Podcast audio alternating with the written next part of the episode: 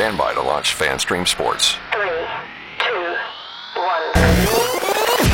Let's start. Hello, sports fans. Welcome to FanStream Sports. Nothing, nothing but pure sports. This is the J P Show. J P, it's so good to hear you back on the air. Stand by. Now, here's J P. All right, a hearty good morning to you on this Monday. We are in June. It is summer. It is a freaking summer. Not in Boston, though. It ain't summer in Boston, I can tell you that right now. We'll be talking some Rays today on the show. Some N B A as the Miami Heat came back last night. Woo! I've called for the gentleman's sweep, but this is not how it's supposed to work. So, but it still could be done at five. We'll uh, hit some N B A today. We'll get into some Bucks talk. It is amazing when Tom Brady leaves how little research the national media does on the Bucks, and how how I, I guess everything we've done for the past three years was just all Tom Brady. Like, was there were there any other players on the field? I guess not. It was just Brady by himself. This team's got no chance to do anything now that Tom Brady's gone. Oh my. I don't think that's not a rallying call within the organization. So we'll talk some Buccaneers today as well. Uh, maybe a little bit of stadium news here and there and whatever else you guys want to bring up uh, from over the weekend. We'll talk some college football. There's a lot of uh, chatter going on after last week's S E C meetings. We really haven't talked much about that. We'll get into that. Um, is there already a little trepidation in Gatorland about Billy Napier? I sense there is. I sense there is. I talked to some uh, big Gator yeah. boosters over the weekend, and um, they're not very happy with the state of the program right now. And I told really? them, yeah, and I told them, chill. My God.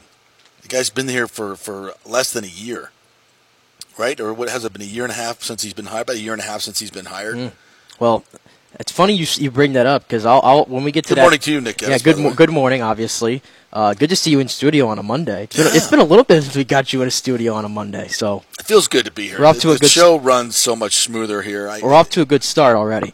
But uh, I'll bring this up when we get to the Napier article. Uh, one of my uh, my coworkers at On three Sports, Jesse Simonton, had a sit down with Billy Napier actually uh, yesterday, I believe. Oh, over wow. the weekend. Let's get him on. And there's some quotes in here from Billy about where he believes the, the program is at at the moment. Mm-hmm. And he has one, a quote, I'll just leave you with at the moment. I think every person in our building would say that, speaking to the program being light years ahead this year than they were last year at this time. So yeah. we'll get to that for sure. Yeah, and before we, just one quick aside, one thing that is, is evi- really evidently um, clear here is that the N I L and the transfer portal have massively shifted priorities in college football. And I think some programs are embracing them, and I think some programs are refuting them. And if you do not evolve with the times, you will be extinct. Don't be a dinosaur. Don't be a dinosaur. But unless you're Clemson and you want to be a dinosaur, that's fine, because you will soon be extinct. That's fine. But I think that the programs that are going to and are thriving now, and I would put Florida State right there at the top, are the ones who have figured out how to manipulate the portal, N I L, and also create an atmosphere where players want to play for more than just money. So I, I think this is kind of where the sweet spot is. So I, we're going to have some fun talking about college football and where it is right now. I mean, it's not ta- time to talk about the players as much as it is to talk about the state of the game and where it's at and where it's going. Um, so we'll do that as well. Also, I had some conversations with a bunch of people over the weekend that share your frustration with watching the Rays and watching sports in general. It's getting ridiculous. My you frustration know? with watching the Rays? Yeah, in terms of Bally's being on T V and, and, and oh, like streaming, and streaming, all yeah, and all that. And it's, you know, over the weekend the Padres um, broadcast went belly up. They missed the payment last week. I guess that was last week. So they M L B has taken that over. Um, I don't think that's going to happen with the Rays, but it might. So there's a there's a lot going on in sports television right now. E S P N is is going to be spun off as a direct cons- to consumer app. Mm-hmm. I think that is a disaster waiting to happen for them because now people are going to have to make a conscious choice whether they want to watch E S P N and pay for it monthly, and E S P N will piss them off ten times in that month, and people will cancel their subscriptions. I think I think E S P N will die on a direct-to-consumer. Mm. I really do. I think it'll, I think it'll be a huge mistake if they do that. Speaking of speaking of sports television, real quick before we before we get to the Rays, obviously, this this is so perfect. You brought this up too, because I'm trying to watch my NASCAR race yesterday, and mind you, they're at they're racing at Worldwide Technology Raceway, and guess what happened middle of the race? Stream went out. The entire screen goes out, and I'm thinking like, is my T V like is there something wrong with my T V? You go to Twitter, and everybody's screen went out on the NASCAR race, and it probably went about for like five or ten minutes, which is a no pretty long way. time during a race. And this was a big technology hit that happened at the entire racetrack. So all the teams, communication between the cars and everything, and data coming over from the cars to the to the pit box, teams lost all of that. It impacted like the entire race because there was like a fiber issue like just off site from the racetrack. So it knocked out the T Vs and it impacted the race like that. At Technology Park. At Technology Raceway. That's too good. That's not by accident. I don't think that's by accident. No, and you know, and it's funny we had this conversation this week too because um, this weekend people we were talking about how dependent we are on uh, our technology. Because we had uh, working the P P L this weekend, um, Pro Padel League, by the way. You, it, what a weekend. Oh, my God. We had some of the most incredible matches. I'm, like, hooked on this sport now, bro. I am freaking hooked on this sport. You have, you've got to watch this sport. I'm going to send you a couple of matches that you have to watch, and I, I want you to report back to me and just it, – it's it's unbelievable. I've done my my research on the uh, the old YouTube. fifty, sixty-shot rallies are commonplace. It's it's ridiculous, but I, I digress. We, too, took a hit on our stream. They couldn't get the stream up. Um, there was technology issues, and there's and it's it's not just, you know, P P L. It's across the board. It's NASCAR. It's everywhere. It seems like technology is failing us dramatically. On so many, I don't know about you, but my phone works about half the time now. Um, I have an I have an Apple eleven. I guess that's a dinosaur at this point. They, you know, yeah, so do I. I have the same thing. Yeah, Apple's going to make you, you know, up. upgrade your technology every three years, whether you like it or not. Which, by the way, I'm saying bye-bye to Apple. I'm going over to the to the other side. I'm oh, going to be the green text guy. You're going to be green text guy? Green, yes, I am. Yes, I am. Well, you're going to get less messages from me then. That's fine. Wow, what a benefit. I would have done it much earlier, as you told me. So, yeah. Um, that technology, is anybody else experiencing this? I mean, just in general. Technology has been biting me in the ass. Now, part of it's my fault. I will. I will. Well, much, much of it is operator error. This morning, I had I had what go on. This is not operator error. I turned on my computer like normal to set up the stream this morning, and my computer was not picking up my uh, my camera. My camera was like completely dark, and it's telling me that I had no camera identified. And I'm like, what? What does that mean? I do the same routine every single morning, so I had to restart the computer twice this morning before it finally showed up. Yeah. So. Technology. It, I'm telling you, it's creeping in. It's creeping in. It's all going to go away soon. Uh, all right, so let's get to let's get down to business here and, and talk some Rays baseball. Uh, rained out on Friday. Man, I was really looking forward to watching that game too. Yeah, um, that was going to be the what Glasnow start, correct? Yeah, yeah. And um, because I, I just I kind I was planning on working and and and uh, just going to bed early because I had to get up for for uh, Padel this weekend. And I just, and, and I'm like, damn. And there was like nothing to do. I'm like, and I know that my entire night got like flipped upside yeah, down. Yeah. Uh, I guess if they were playing in. In America's ballpark. This would have happened. Uh, there you go. Field, more, Mickey, more Mickey. More examples of Fenway Park being Mickey. There Dis- you go. Dysfunctional, outdated America's ballpark, just like America. Um, Yeah, well, I'll take Fenway Park over Tropicana Field any day of the week and Wrigley Field not, any not, day of the week. Not this weekend. This was not the best representation that Fenway Park had to yeah. offer this week with the weather, which, by the way, how's it fifty degrees in June? Somebody please figure this out for me. Swirling winds, because rain. Because you, you have a gas-powered car, that's why. That's. I'll just leave it at that, you environmental wrecker. Um, Uh, no, it, and it's it was it was beautiful in Chicago when I was there. wasn't It was it was perfect. The weather here's been been. I mean, we get we get our storms, but it's it's weird. Like fifty degrees in, in Boston in June. Yeah, not even that is, is supposed to be happening. Well, I'm happy it did happen, because if you didn't know before this series, now you do. The Red Sox, I believe, have the worst defense in Major League Baseball. They're bad. And that They're was bad. on full display. They're you bad. Throw some swirling winds up in the air and some Please rain. Tell me you have the call of the Little League home run. Oh, of course I have that. I want to I want to hear that. What it what and if we can only put the Calliope music behind it, I'll just do it. I'll do it for all right. Whenever you're ready, let's play. So this this is this happened and basically won the game for the Rays uh, as they beat the Red Sox six two on Sunday, and this was a big part of it. Yandy Diaz at the plate. What two guys on? Oh, he got a runner on first with two outs. Runner on first with two outs, and see what the see what the Red Sox can turn this into. Back of velocity. Runner takes off, and wow. that ball's going to be chopped through the open right side. Margot's going to go to third. They're going to wave him around. The throw comes back to the infield. The runner has scored. Now the throw back into second base goes into center field, and that's going to give Diaz an opportunity, and he will circle the bases and score standing up. How about that? That's what that sounds. The Rays pick up two runs. Music.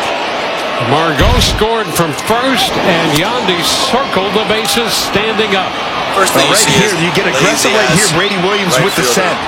And the ball was coming in to the infield, had to be redirected to the plate. It was wide. That throw was wide, and nobody's home because everybody was going after the Yandy Diaz hit.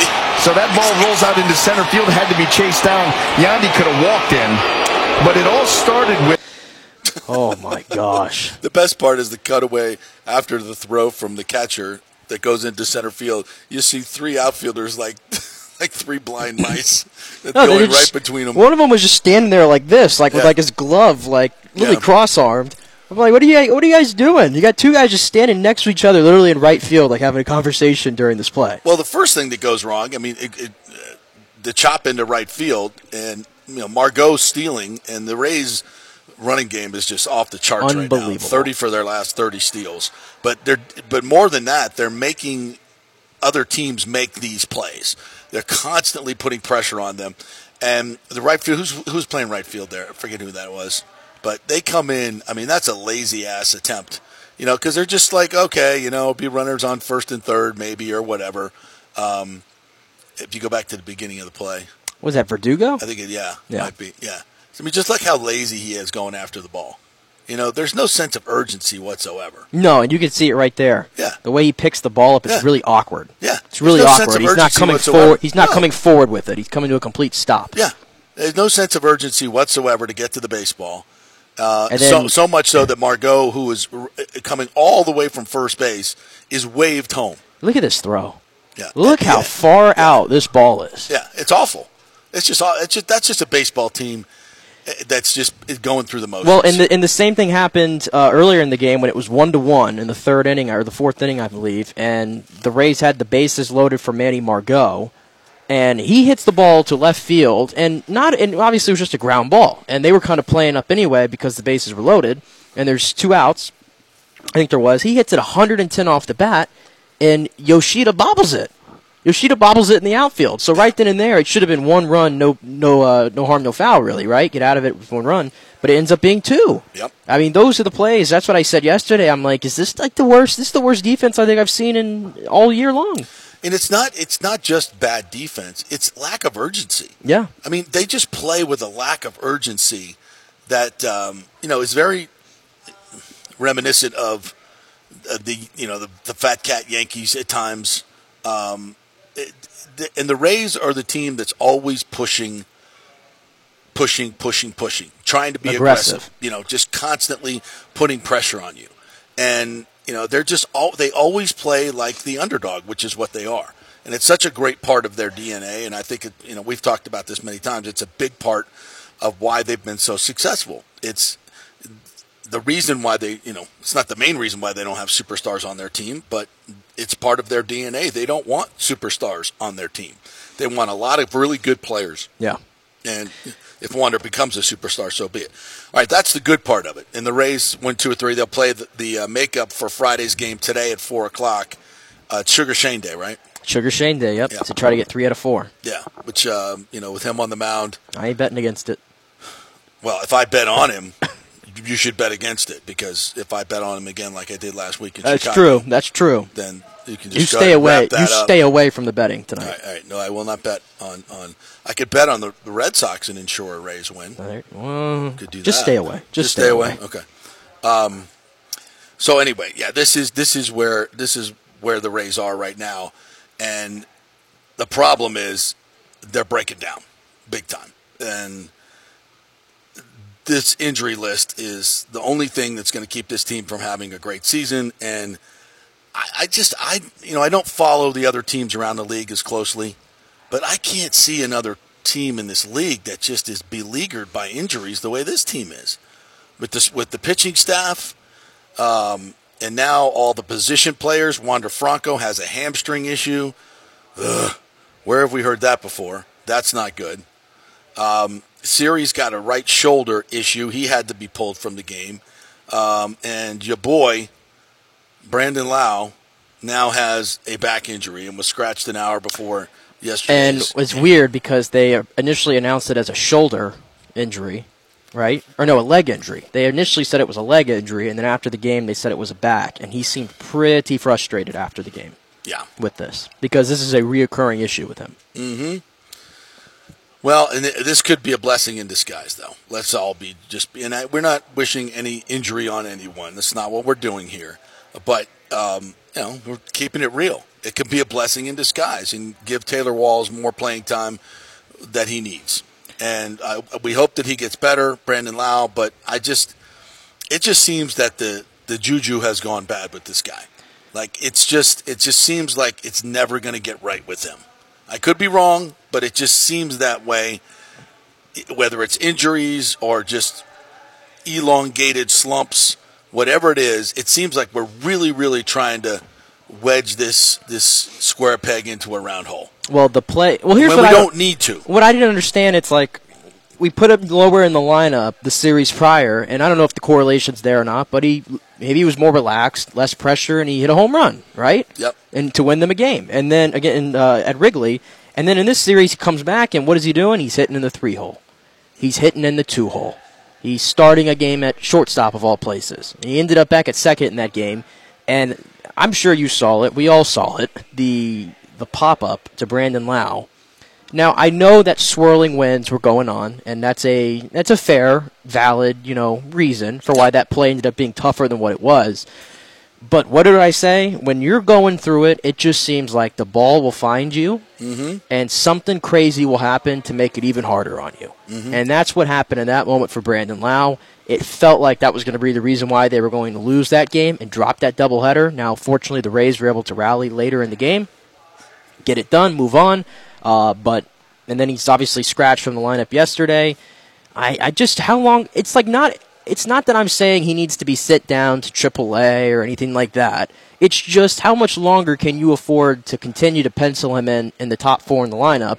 And then everybody's like trying to tell me like, oh, he's gonna he's gonna snap out of it. He's gonna snap out of it. And he's gonna go on this hot streak. It's like, but he's killing you right now. Killing. He's absolutely killing you right now. I mean, some of his mistakes that he makes, whether it be in the field or at the plate with runners on and he's striking out in key opportunities or not getting productive outs. What was the number I told you? How many times did the Rays lose in the month of May? twelve times? Yeah. And they lost nine of them by one run. Yep. I mean, how many games of those do they win if Brandon Lowe's making a smarter play at the plate? Right? Uh, I look at it like that. Three or four when more? When the, the margins are very thin because most of the time the Rays are beating, themse- right. beating themselves. The or other beating the other team. Yes. So you, nobody talks about it. When you're winning this much, it doesn't stand out as much. If yeah. the Rays were losing, people would be screaming a lot more. Correct. So, but that shouldn't change your evaluation of how he's playing. You know, it does it give you a little bit more luxury to allow him maybe to find himself? Yeah, but it's, this is not a one-year thing. This is, you know, it's been a while since it, it, he hit thirty-nine and, yeah, home runs. Thank you. Thank yes. you. Please, yeah. Everyone stop telling me that he hit forty home runs and he did this and he did that. I'm, I don't want to hear it anymore. That was twenty twenty-one. How many injuries has he had since then? A lot. A lot. And how many back injuries has he had? A lot. And how many bad at-bats has he had in key situations? A lot. A lot. Uh, yeah, so stop telling me about his potential. We're using that word again. Brandon Lowe is twenty-nine years old, okay? I, he's I already production. He's already hit the apex of what he's going to be. or what he could have been. twenty twenty-one was it. He is clearly on the downswing right now, and much of it has to do with injuries and a lack of confidence that I'm seeing yeah. in him. And, and, and that's fair to call it out, by the way. Just because the Rays are forty-two and nineteen, yeah. that's awesome. And it doesn't. And it, we need to call it out. Yeah, and when, you know we're not kicking a guy when he's down and injured. I mean, this is. It's not personal. No, it's and, not. And I'll call it out right now. There's a lot of people making some very personal remarks on Twitter because that's what people do. Right. Right? And it's rude and saying that he yeah. needs to lose his job and all that crap. But I'm not saying that, but hey, listen, this is big. This is big league baseball. He's well compensated. Yeah. If he doesn't make, you know, if he doesn't play again the rest of his life, he's he's he's going to be okay. Okay. Let's not, you know, let's not do the woe is me thing. It's this is professional sports. You get into it. You know you're going to be criticized, and that's this is part of it. You know, it's not even. It's, I hate to call it. It's not real life, but it's not real life. I mean, you're not working for a living. You're playing baseball and making millions and millions of dollars doing it. So, you know, he'll be okay. But we have to look at this from a baseball perspective, and there's better players on this team. There's better players in this organization. And, and I was going to say, uh, there's a certain guy who's starting to mash right now in triple A who, although not great in the field, I know what he gives me from a hitting perspective, and that's Jonathan Aranda. Hey, you forgot about him, right? Right. He's starting to mash in, in triple A right now. Mm-hmm. He's on a heater at the moment. So if I don't think it would hurt the Rays to put him on the I L. No, I mean, just I don't think it would hurt whatsoever. He needs to get his mind right, come back, be refreshed. I want Brandon Lowe to be a contributor. I do. And this, but I don't mean I'm not saying this as a personal thing, but tell me if I'm wrong. When you look at all the players on this team and the vibe and the culture of this team, he sticks out like a sore thumb. Eh.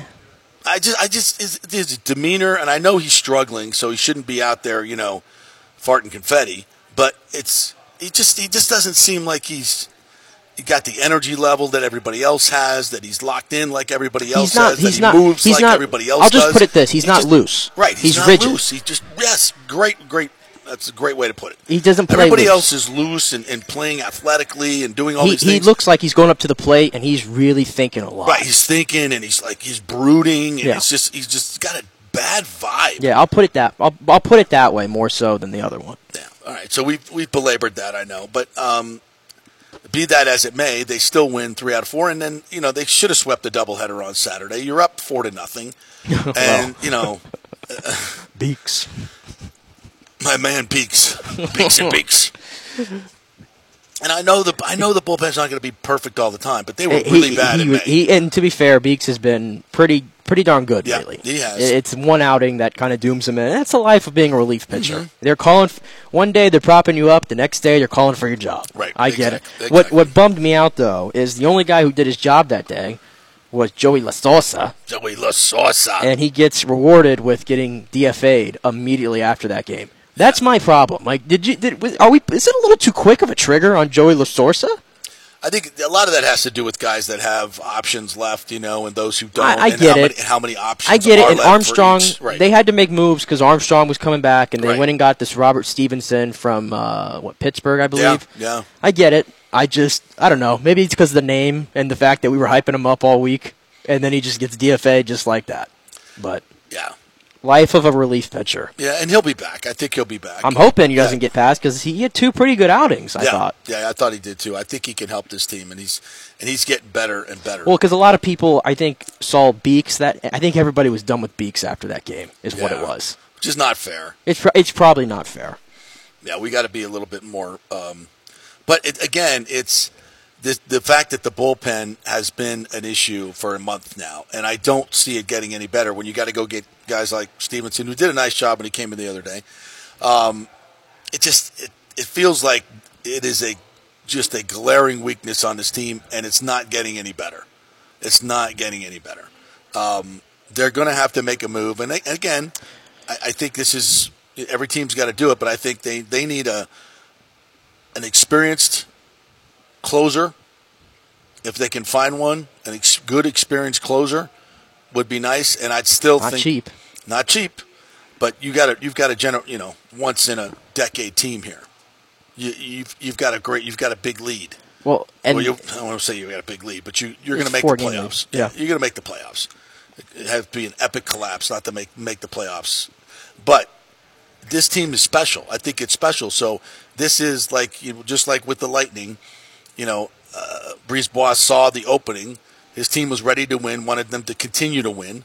And you're, this is where you go all in. This is where you well, put all your chips in. Well, and I think they're, they're already, World Series. And as we mentioned, there are no super dominant teams in the league this year where I could say, it's what, the Texas Rangers? Am I afraid of the Texas Rangers? Oh, I'm afraid of their offense. Yeah, they're. I mean, but they're playing well. There's no question. But am I, you know, uh, am I scared of the Texas Rangers in a, in a seven game series? No, I'm not. Not with our, not with our, our, our A pitching.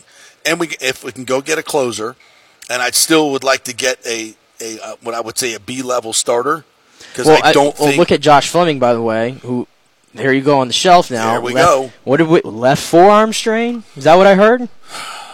Here we go again? Here we go again. With Josh Fleming? Yeah. I mean, that one kind of just came out out of nowhere, I think, the other day. Yeah. Uh, with, with him. Seriously, he was a sacrificial lamb, by the way, against the Dodgers. Yes. Like, seriously, he was. Yeah. And this proves it. So, now you have another hole there.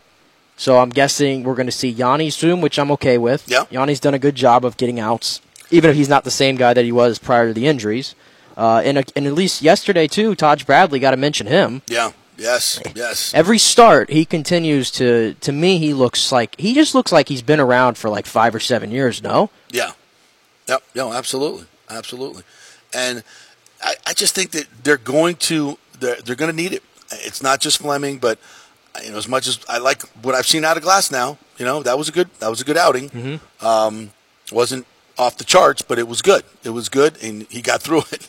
But I still don't. I, I can't count on him for the rest of the season. It's hard to. Yeah. But I mean, I like the fact that they let him go ninety pitches. Yeah. And I they seem and they and I think Kevin Cash had said it before the game, like, hey, we're going to try to stretch him out as far as we can here. Good. So it seems like they're taking the gloves off and letting Tyler Glasnow just good. go out there and be a competitor. Good. So I think that's a good thing. So and you look at the way Todd is pitching, like this is still like, this rotation still. McClanahan, Glasnow, Eflin, the way he's been throwing the ball. Mm-hmm. Taj Bradley, the way he's been throwing the ball. You still have four. I mean, that's an unbelievable. How many rotations are better than that one? I need more. I need more. You want more? I need more. I need more because I can't count on Glasnow making it to the end of the season. And are you counting on Taj Bradley having – because he's had moments during games where it looks like he's like a pitch away from like really like – kind of fallen, fallen out a little bit, mm-hmm. but he always seems to get it back, you know? That's great. And he's able to recover. That's great for a young But it's young almost player. Like because he's such a rookie, we're so accustomed to thinking, okay, eventually he's going to hit a wall. But I don't know. He seems different to me, like the mentality on he's the mound. Got, he's got this stuff, and he's got he's got a demeanor about him that's just so calm. He doesn't seem to get rattled at all. No, it's just next pitch, yeah. get the next guy out, and he yeah. attack. He's attacking hitters now. Oh, God, yes. Like, remember when he was first coming in, like the first start against Boston, I think he was throwing that fastball like ninety-four, ninety-five. Yeah. Now he's pumping it. If he has to get an out, I see ninety-eight and ninety-nine routinely he's hitting yeah. it on the gun. Yeah. So he's pitching with confidence, and he's just going after it now. I, I love what I've seen from him, but again, you know, how far can he take it? What's the max innings that he's pitched in his career? Maybe, what, one hundred twenty? In a season, if that, I'd have to go look. But, you, you know, you're not going to – and obviously he joined the team late, but, you know, it's it's not going to be a two hundred inning season, but how fresh will he be at the end? That's that's the key. Uh, all right, let's get some comments in here real quick um, from our wonderful guys on our YouTube. Um, Lonnie says, uh, J P, I remember you, you talking to Wade Boggs last year on the show and him talking about the big contract maybe causing players do not try as hard. I think that has benefit of Rays. Absolutely. You know, you could just go around. It's it's because it's a one hundred sixty-two game season. And when you get those big contracts, that you're just, you know, days that you come to the park, you don't have to, you just feel like it, it, the money's already made. You know, I, I don't say you consciously say, I'm not going to play hard today. I think it's all subconsciously.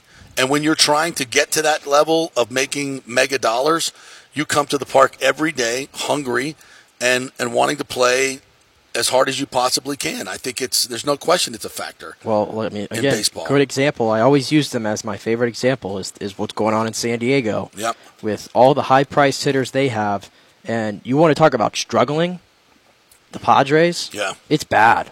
It is really bad. And how about Manny Machado? He's hitting two twenty-two with Oof. five home runs and nineteen ribbies. Manny Machado. After that fat contract he signed. And he, he really hasn't been good since he signed that contract. and not as good as he was before. Well, last year he was playing at like an M V P clip. This yeah. year, he's the, the wheels have completely fallen off. Well, in the how previous about, couple of years about weren't the, great either. No, he was pretty. He's been pretty consistent. I'll give him that. How about Xander Bogaerts, one of the most consistent players with Boston, two fifty-two, seven and twenty-one, with that eleven-year, whatever, however much contract it was. Yeah. Right. Nowhere near the level of what you'd expect him to be. Juan Soto, big contract, hitting two fifty-three, ten twenty-seven. He's an on-base machine, yeah. but you would expect the numbers to be a little bit better for what yeah. the caliber of player. Yeah. Great example is San Diego. Yeah. Look at what Darvish is doing, Blake Snell. Both guys have E R As in the mid-fours, and they're getting paid a good amount of money. Great example. Yeah, it's it, as bad as you know it is, the playing field is in baseball in terms of it not being level. That seems to be an equalizer. You can pay a lot of money for a lot of these players, but in the end, it, and then you also have to look at postseason, though. Sometimes these these are guys that definitely get up for the postseason. Yeah, most of there's them. a difference yeah. there. They, I think they probably view the regular season as, as drudgery. Well, you got to make it. To, you got to do yeah, something. Exactly. The regular, you got to do just enough. You right, do enough. Right now, the Padres yeah. are twenty-seven and thirty-three. They're not even close. Yeah, that's not going to be enough to get you in the playoffs, and where you can show off. No, but I mean, all I think we reached the third, the the uh, what we're a third of the way through the season, mm-hmm. and I'm just asking myself, you know, I mean, obviously forty-two and nineteen is great. We've established. We just went over what the Rays need. You know what we didn't say? We didn't say they need a left-handed uh, bopper anymore. No, they no. have solved that. I think we're good. I think we're good. I think we're good. We saw that. Raley and, and Josh Lowe continue when they get opportunities. They just continue to do their thing. There's nothing they need in the lineup. I don't think. I wouldn't touch the. And, and pitching is their specialty, and they know mm-hmm. where to find these gems. I'm sure. I heard this Stevenson, by the way. Mm-hmm. He's got like he's got one of these nastiest sliders in baseball. Yeah, I heard that, and, and I'm like, it, it makes ninety-eight, ninety-nine. Sense. Exactly. I'm but like, that, it's so funny. You hear these guys; they come here, and I'm like, okay, he's throwing ninety-eight. He's got a great slider. Why is his E R A five point one nine? Like what? What? It doesn't make sense. It but makes even no even uh, Diekman, who had an eight E R A with Chicago, was put on waivers. The Rays picked him up. If you look at the metrics, some of the underlying analytics, he's actually had the best stuff this year. There's like a there's a number there's a stat yeah. for it. Just trust me. Yeah. I won't bore you to death with it. But he's had the best V I C P R. Whatever. He's got the best stuff of any Rays reliever this year, and he had an eight E R A before he got here. They just find these guys, and if you notice what they gave up for Stevenson, they gave up a twenty twenty first-round pick who was Alika Williams. He's got no use for the Rays because he's a shortstop, and you know he'll never make it to the major league level, obviously. But that's a pretty high-caliber prospect to give up for a guy for a five point one nine E R A. Yeah. I mean, so that tells me already that they're going to be going for it when we get to July. Yeah. And we start really seeing the teams being open for business. Yeah. Well, we'll, we'll see what moves they make, and I think they're going to be aggressive. Uh, Jordan G says, big day today in sports. You guys from ten to noon. Oh, thanks for including us. We have Gators versus Texas Tech in a winner-take-all Game seven in Gainesville. That's cool to go to the Super Regionals. The Rays at four o'clock, and then finals uh, Game two at eight o'clock tonight with uh, with the hockey as Vegas took Game one with three goals in the third period to break open Damn, a two two game there. That is a hell of a sports day right there. It's a good sports day right there. I've been telling you, man, there's, there's this is an underrated time right now. Yeah, and you only need sixteen streaming services to get all this. I was going to say, Jordan, I need about I need about five T Vs and five phones. You got your FanStream R H S T V app, right, Jordan? And then for us, and then Gators Texas Tech is probably on E S P N Plus. I'm E S P N Plus or E S P N Two, maybe. And then uh, Rays at four, you need the Bally's app. Right for yeah. that, and then the hockey. I don't even know what channel the hockey's You're gonna, on. Tonight. It's on T N T. T N T. Which doesn't that make that feel so lesser? Yes. That it, like the like the N B A is on A B C, mm-hmm. and hockey's just fooling around on T N T. Yeah. Really. Yeah, there was a day back in the day when I just you you just said, oh, there's a game on, and you turned on your television set, and you just you had to go through about six channels. And you could find where the game was. Now you got to go look it up. So, oh, it's on Peacock. Okay, now now I got to go get my smart T V out and go. Do I have Peacock or not? I forgot. Did I stream it? Did I trial it? Am I being charged for it? It's like, oh, oh yes, I am, and I haven't watched Peacock in six months, and I just spent forty-five dollars in streaming fees, and it's just, it's ridiculous. It's ridiculous. I don't know. Somebody's got to fix this. Mitch, I'll, I'll send everybody the reminder right now, but there's a game in July. The Braves are coming to town to face your Rays. right. Which is going to be very fun, by the way. Yeah. And I think one of those games got chosen to be a Peacock exclusive. A Peacock exclusive. A Peacock exclusive. it's, it's enough to make you buy tickets and go to the Trump. Which, by the way, I know everybody might scoff at that, but think about that. The, they only do like a handful of these a year, right? Right. And the Rays were chosen the first time around at home against the Dodgers, and now we're chosen again against the Braves at home. So, well, the Dodgers and the Braves are big draws anyway. Yeah, but the fact that they threw the Rays in there and yeah. it's Rays home games, yeah, I think that's a pretty cool thing. Yeah, I, well, I think the Rays. I've, I've watched a lot of M L B Network recently because mm-hmm. I found it on my streaming service. Finally, it's about time. And uh, yeah, I really I love their content. They lead with the Rays a lot. They do. They talk, uh, Carlos Pena. Carlos Pena and Vasgersian were on last night. I watched their. I watched. They did. They must have did like fifteen, twenty minutes on the Rays. Yeah. I was like, damn. Well, I hope Carlos would. And you know, un, and unlike other national media, especially in, in, in the N F L and the Bucs, and we'll get to that. Uh, they know what they're talking about. Like yeah. When they, when I listen to the M L B Network, I'm like, okay, these guys are plugged in. Like they know what they're talking about with the Rays. And you know, one of the things Carlos was was talking about was. And we, of course, have, have talked about this from the very beginning of the season, even in spring training, is how much the Rays are taking advantage of these new rules. And, you know, getting rid of uh, G-Man was part of it. You know, mm-hmm. even though we love G-Man and he has some power, he's just not athletic. Yeah. You got to have more athletic team out there. And, and the Rays, I would submit, have one of the fastest, most athletic teams in baseball. I think it's not even close. Yeah, and they're taking advantage of that. Um, and their pitchers have always pitched At, at a high pace. They teach that in the organization. They didn't. The, the Rays didn't need a pitch clock. So when that thing came up, that was something that was very much already in our D N A. And while there are other teams I think are struggling with it and struggling with the rules and bitching about the that, rules, the Rays embrace it. That's what I'm like, saying. We're going to use it to our advantage, and they are killing it. I with just, this. I just don't see any like like. There's a few times where I think Yandy and Wander have had it where they get called for a strike or whatever. Yeah. But it's only happened like maybe like four or five times throughout yeah, the year. Our manager's not getting kicked out of you know. Like I, I, I don't, I don't games. see anybody raising hell, and I, that's what I'm saying. I think everybody on this team in general, like I, I used the word earlier when we were discussing Brandon Lowe, everybody's just playing loose. They're all just playing very loose, yeah. and they're having fun.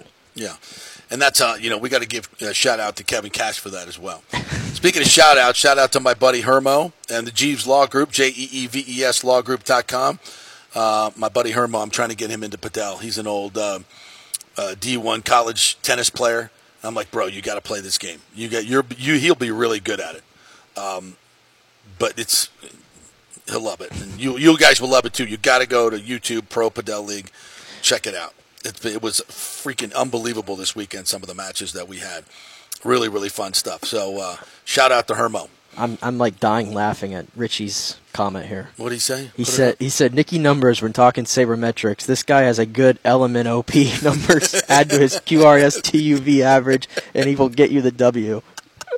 So true, so true. Be, be, go on Baseball Reference and get your no. Your go to fan, you, Fangraphs. There you Fangraphs. Fan, Fangraphs is yeah. where I do it. Yeah, Fangraphs and yeah, they they've got to come up with some better like um, acronyms for these things. Well, I'm I'm still like, even though like I trust into some of these analytics, like I have like surface level knowledge enough to be able to talk about it. Mm-hmm. I still think these two things right here are the best way to evaluate sports. I still will believe that. If but, you can watch a team all the time, like we watch the Rays, we we don't need analytics to tell you what um, a lot of these guys bring to the table. But when it helps, it helps a lot more when you're looking up other teams yeah. because we don't watch them. I Well, basis. I actually use it for the Rays, though, because I know the Rays are deep into Fangraphs and all these numbers, I'm sure. So, like, I try to have some kind of knowledge because I'm trying to think how they think, if that makes sense. Like, when they go acquire a pitcher, I immediately go look at their Fangraphs card, and you're able to figure out, okay, that's the reason why they're getting this guy. Because there's always some kind of hidden number that nobody else is looking at. Uh, Derek asked me a question here, and he said, J P, have you been following this ridiculous Travis Rudolph trial? If this young man is convicted, I might blow a gasket. I have not. I have not, but I will definitely dig into it. Is this the, the former U S F yeah. or F S U receiver? Yeah, yeah, yeah.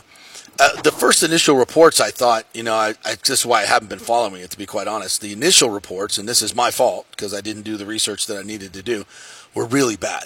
I was like, oh my God, what the hell is going I, on? I, uh, I admittedly have not like and, followed. And so I either. just kind of, it, it just like my, I, I kind of took the first impression that it was bad, and he did something really bad, and which you can never do in these cases. You should not do it. That's my bad, Derek. So I'm going to go dig in, and I uh, don't want to comment on it now. Obviously, I want to make sure we do some research, because with issues like this, you you don't want to just, you know, talk off the top of your head. We do that with other stuff, baseball stuff, but not with something like this. So I will di- uh, I will digest that, and and we'll uh, do something on the show with it tomorrow, Derek. So I appreciate you bringing that to the to the uh, to the table, because yeah, in our, our justice system right now, oh wow, it is it's not justice. It's it's political. It's ridiculous B S going on. It's it's horrible to see. Never thought I'd see it like this in this country ever.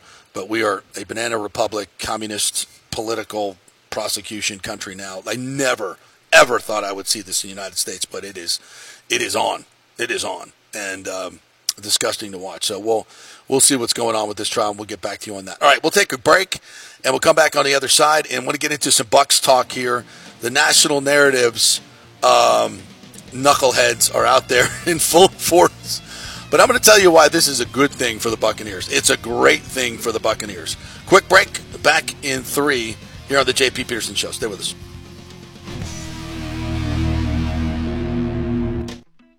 Guys, are you experiencing those feelings of getting older, lower sex drive, fatigue, hot flashes, moodiness, or you just don't feel like you had the vitality you once had?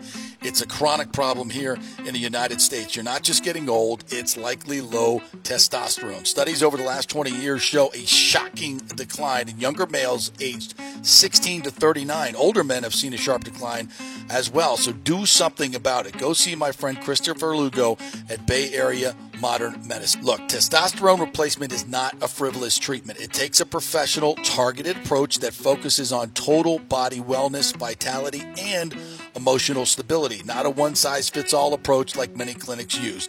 They will monitor your blood work and adjust your treatment as needed for optimal results. Folks, I've been on testosterone therapy for over six years, and it is a life changer. You will feel and look better than you did ten years ago. Give them a call at eight four four, nine seven seven, three four seven seven or go to B A M M C dot com. Tell them J P sent you for priority scheduling. That's eight four four, nine seven seven, three four seven seven or B A M M C dot com. J P here for the Jeeves Law Group. Have you been injured in an accident, in an auto accident, truck accident, motorcycle accident, at work, or at a place of business? Well, call the Jeeves Law Group and get the personal attention that you deserve. I made the mistake many, many years ago with going with one of the bigger law firms, the national law firms. And let me tell you, getting a call back from those folks was next to impossible. Weeks and weeks would go by. Never get a call back. That doesn't happen with the Jeeves Law Group. Personal attention is what they're all about. When you call the Jeeves Law Group, you will be part of the family. They will represent you in a vigorous and aggressive way against the insurance companies. These larger companies will promise bigger settlements, but it's the Jeeves Law Group that will get you the best results. If you're tired of dealing with these bigger law firms, check out the Jeeves Law Group. Go to Jeeves Law Group dot com. Tell them J P sent you. Get a free consultation. It's the Jeeves Law Group. Scott Jeeves has been representing clients in the Tampa Bay area for over twenty-five years. Give them a call. It's a free call, seven two seven, eight nine four, two nine two nine, seven two seven, eight nine four, two nine two nine, or go to Jeeves Law Group dot com. During COVID, over one point seven million people were added to the Florida Medicaid rolls, but as of April first, twenty twenty-three, most of these people may not be eligible for the Medicaid coverage and will lose their health plan. If you have been notified you are losing your coverage, don't freak out. It's very likely you can apply for a federal subsidy under the Affordable Care Act. Just call eight seven seven, six five two, zero two four four. Our representatives will walk you through the whole process, get some basic information on your income, number of kids, and then they'll find a plan that best fits your needs. In fact, with the new laws, ninety percent of Americans qualify for reduced or free health care. You can select great plans like Florida Blue, that's my carrier, love them, paying eight hundred dollars left after making the call. eight seven seven, six five two, zero two four four. Our highly trained professionals know all the intricacies of the new laws. They will do all the work, you save tons of money. So if you're being dropped from Medicaid, fear not. Call eight seven seven, six five two, zero two four four. Get real health insurance, free doctor visits, free blood work, no deductibles. eight seven seven, six five two, zero two four four. Hey, J P here for Extravaganza Productions Incorporated. E P I, you've probably seen their purple logo at so many events that you've gone to. They are based in Tampa, and for over thirty-three years, they've been creating and producing conferences, meetings, and special events, the biggest to the smallest, solid reputation of delivering the best audiovisual, sound, lighting, entertainment, video production, and decor on time and on budget. I've worked with them with so many big events, the Warrior Games, which was an Olympic-style event all over uh, Tampa Bay, from MacDill to the Convention Center to U S F. They did it flawlessly, made it look big and fantastic. I've worked with them on small events as well, uh, large and small meetings and conferences, sporting events, fundraisers. If you got a fundraiser, you don't know the logistical way to pull it off, they'll take care of everything. Entertainment events, branding events, grand openings, so much more. The folks at Extravaganza Productions are the most professional and the best. I've worked with them many times. They are fantastic. You can contact them through extravaganza productions dot com or call eight one three, six two one, four seven zero zero. Extravaganza Productions, they are awesome. Coming back at you. Now, more with J P on FanStream Sports. It's only just begun. The other thing that's interesting about streaming is, like this show, like this show will pop up in crazy places because we're on R H S T V, and the R H S T V app is is global, and it you know it can get downloaded in a lot of different places. So you will it'll it'll just be available like in a hotel room. I'm like in a hotel room, like, oh, there's the R H S T V app. I can watch our show in Chicago. Bizarre. And then somebody just sent me um, uh, the Rocky Mountain region A T and T Sportsnet channel is going to have the Pro Padel League on today. So I was doing play-by-play for the Pro Padel League yesterday, and now that's going to be, if you're in, in Denver or in the Rocky Mountain region, on your A T and T Sportsnet, I'll just pop up. Your mug pro, will just pop right just up there pop up on the Rocky Mountain Sports Network? Yeah. It's like all the crap you want, you can't get, and stuff like this you don't want. It's like, there it is. It's all there for you. But now, you may, once you watch it, you'll want it. So, yeah, bizarre. By the way, my, com- my computer is definitely listening to me. I think I've established that because I have a bunch of weird technology terms that are now popping up in my What's Happening feed. Like, literally a tab for technology has just popped up on my laptop. At what point does this really scare you? That's why I've never seen it that instantaneous before. So yesterday at, at golf, yesterday everybody was like, "Hey, my buddy came up with this idea, and it's a great idea." He says, "Grab your wife's phone and just start talking into it, like Siri, Callaway golf clubs, Siri, stealth driver." With Father's Day coming up. Yeah, it'll be in her ads all over the place. You'd be like, "Honey, what is a Callaway?" St- Uh, paradigm. Oh, my goodness. I got to tell you this, too. Casey scared the ever-living out of me yesterday, and she wasn't even home, and she scared me inside the home. She's in Sarasota for the weekend. What? I walked outside to, like, take Riley on a walk or whatever. I'm coming back up, and I'm trying to unlock the door, and we have the Ring doorbell. Right. Well, all of a sudden, I hear a, hey, like a loud one, and it, like, it, I jumped a little bit. Not even going to lie, I jumped a little bit, and I'm hearing, like, these noises coming all over the place, and I'm like, what is going on? And it's, like, coming out of my doorbell. And her friends, I guess, had, like, were, like, saying all this, like, weird gibberish through the doorbell, and everyone, you can hear it then when you're walking in. What? Like what? Were they messing with you? Yes, on purpose? They, they were. They were messing with me. But I'm like, how? I just don't understand how they could say something into their phone miles away, and it's coming over my doorbell.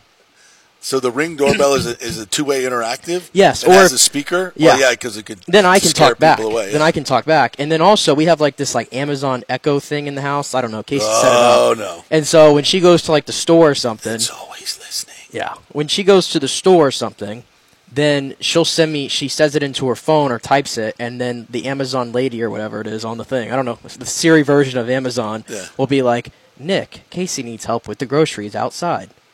So that's the way she knows. That's way. I, that's my key then to get up and go outside. Because she can't text you, hey, I just got home, I need help with well, the groceries. Well, she thinks it's cool. That's what, you know what ninety-five percent of this technology stuff is? You can, you don't need it. You don't. There's other things you can use if we used forever and it works just fine. But now it's like, no, I can I can talk into my Ring app and have Nick meet me at the door to help me with the groceries. You could have done that with a text message. You don't need a Ring doorbell app to do that. We pay a lot of money for our technology. If I you know. If you, if you haven't and, noticed and, and yet. Think, and think about all the technology that you use and how much of it is redundant. Like, people have an iPhone, an Apple Watch, an iPad, and a Mac computer. And your phone does everything that those things do. Yeah, that's why I would you never I would never want an iPad. I, why would, what would I use an iPad I, I see for? People like, oh, you got an Apple Watch. Oh, that's cool. You, don't you have an Apple phone? Oh, yeah. What does the watch do that the phone? Well, I can just look at my watch and see the text message. Oh, it's too hard to turn your phone over? I hate it, actually, because then I'm constantly getting buzzed. Right. You're constantly getting buzzed. I don't even wear my Apple. My Apple Watch sits, like, downstairs somewhere. It hasn't been charged in months. Yeah. And it was like a two hundred dollars Apple Watch. And yes. It's worthless. Yeah. Every and like I'm like I don't need. Somebody's like, you want an Apple Watch? I'm like, no. The only time I, I don't use want it, an Apple Watch. The only time I use it is for like you can like they do the thing where you can breathe a little bit and it'll tell you like your like pulse and your heartbeat and all that. That's the only thing I, I think I ever used it for. I'm gonna get through the day without knowing what my pulse rate is. And by the way, if I want to take my pulse, I know how to do it. I don't need an app to tell me. I don't need to have to set up a separate app to tell me my freaking pulse rate. You know, and now I, you know, we got these uh, biofeedback things that are going to tell you, it, which I do think, and Chris Lugo is going to come on, and he's he's talked me into that. Like the the biofeedback thing, what is measured is managed. Okay, so that you know, and I guess if, you, but I would rather have a, a, a, a dedicated biofeedback device than an Apple Watch that does that and this and all these other things that are redundant on my phone. Does that make sense? Yeah. Because yeah. I feel like I feel like I have to keep up with each thing, right? You have to, I have to check the Apple Watch, and then you have to check the this message system. You have to check this message system. I mean, there's thirty-five different ways for people to message you, and somebody will message you on WhatsApp, and they're like, "Hey man, did you get my message?" I'm like, "No, I haven't checked my WhatsApp in like forty years." I don't use it anymore. I used to use it with my kids. Snapchat. I used to have Snapchat because I would use that to, to see where my kids are and, and find out what they're doing on Snapchat, right? You gotta you gotta monitor this stuff. And but you know, now that my kids are older and they don't use it anymore, I don't use that anymore. But you, but people are like, "Oh, I hit you up on Snapchat." I'm like, "Snapchat? What?" I deleted that like four years ago when my kids went to college. Like so it It can be overwhelming. Let's just put it that way. It can be completely overwhelming, and I, I I'm not a big fan at this particular time because we are now so dependent on it. Crazy. Um, Lonnie Wilkins says, um, "I agree. It's worthless, and Apple Watch folks love to to let it interfere with your conversation with them." Yes, yes. They check it mid sentence and freeze like an like an asshole. Don't you hate that? I think this is this is one of my biggest pet peeves with technology, and it's like when you're at a when you're at a meal, like you're having a family meal. Mm-hmm. Like me and my daughter went out last night uh, for for pizza. Back had we we had to do our Cappy's Pizza in a movie, which is one of our favorite things to do. Cap, if you haven't had Cappy's Pizza, by the way, oh, so good, phenomenal. What is that on Beta Bay? Yeah, it's on Beta Bay, and they got one up in uh, Seminole Heights too. It's absolutely fantastic. But we don't, you know, we, she was showing me some pictures. That's the only time we ever pick up the phone. We're not on our phones during our meals. When we're having, com- when people are having conversations, or if you're on the phone with somebody and they say, "Oh, I got a call coming in." Well, who am I? How, why, how did I lose that phone face off? How, how did I lose the phone? Like, who's, who's calling you that's more important to me?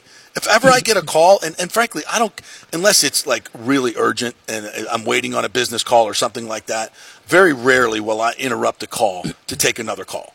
Like, it just, it has oh, to be. I mean, there was one time I was having. It has to be a special circumstance because no one, per, if you're on a call with somebody, the person that's calling you will certainly wait until you're done with that call, or should wait till you're done with that call in order to talk to them. You don't have to talk to them instantaneously and mess up. An, and like you say, an Apple, somebody's got an Apple Watch on and you're having a personal conversation and they're looking at, how rude is that? That's so effing rude. Yeah. I mean, I went to brunch, me and Case went to brunch with my mom last week, and I checked my phone maybe once during the entire time we were we were sitting at the table, and my mom made a, a mention to say, "What are you doing on your phone?" Exactly. And I checked it once yeah. during the entire time we were there. That's once too many. Once too many. Mm-hmm. Yeah, that's always been a rule. The phone stays away at the dinner table. Yeah, and when you're with a group of people, you know, especially when you're with a group of people that you haven't been with in a while, you know, your son, your daughter, this, that, and the other, get off your freaking phone. Yeah, me and my friends sometimes, we all put our phones in like the center of a table if you we should. go out and we yes. turn it over. Yeah, and there's a, there's a lot of uh, that uh, a lot of restaurants now that will reward you with a free dessert if you put all your phones in the middle. Well, I have to be on my phone, though, when I go to a restaurant now because that's where I got to get my menu, apparently, every time. Just don't get me started on that. I hate that. I absolutely despise the Q R codes. Yeah. So, because you're going to get COVID if you read a menu, if you touch a menu. Now we have to have Q R codes. We can't, we can't print menus anymore. And by the way, when you print the menu and the menu's this big, why does the lettering have to be that big? It's like the lettering's that small, the menu's this big, there's huge open spaces on the menu. And like, well, how about this? How about this? Jew Jetson can keep his iPad because he's using it for a good reason. I use my iPad to watch you guys while I work. There we go. I get reminders on my Apple Watch at ten a.m. to watch you on YouTube on the iPhone. All right, I take back everything I said. I take back everything. Jew, why do you need a reminder, for God's sakes? This should, be, this should be ingrained in your head right now. You don't need a reminder. You know, set set set your set your phone alarm. Your phone has everything. You don't need any other device. And look how big this thing is. You, you need an iPad. You can't watch the game on that. Look how big that thing is. It's human. It's like a. I don't. I don't. Humongous screen. Stop. I, I've had this conversation with you many times, where I go over to Casey's parents for something, and there's a big game on, and I have to watch it on my phone. I hate that. I hate that. Oh, this one. We're, we'll get to the Bucs at some point in the show. But this is this all these this technology uh, pet peeves are mine. They uh, is this the one? Um, oh, let's go back to this part. Nothing was worse when the walkie-talkie Sprint phone guys who would speak publicly, like in a grocery store aisle, and they think they're talking to me, but they're on the phone in public. So weird. Well, now everybody has the the earbud, the earbud, or whatever you want to call it, and they're having conversations as they're walking around.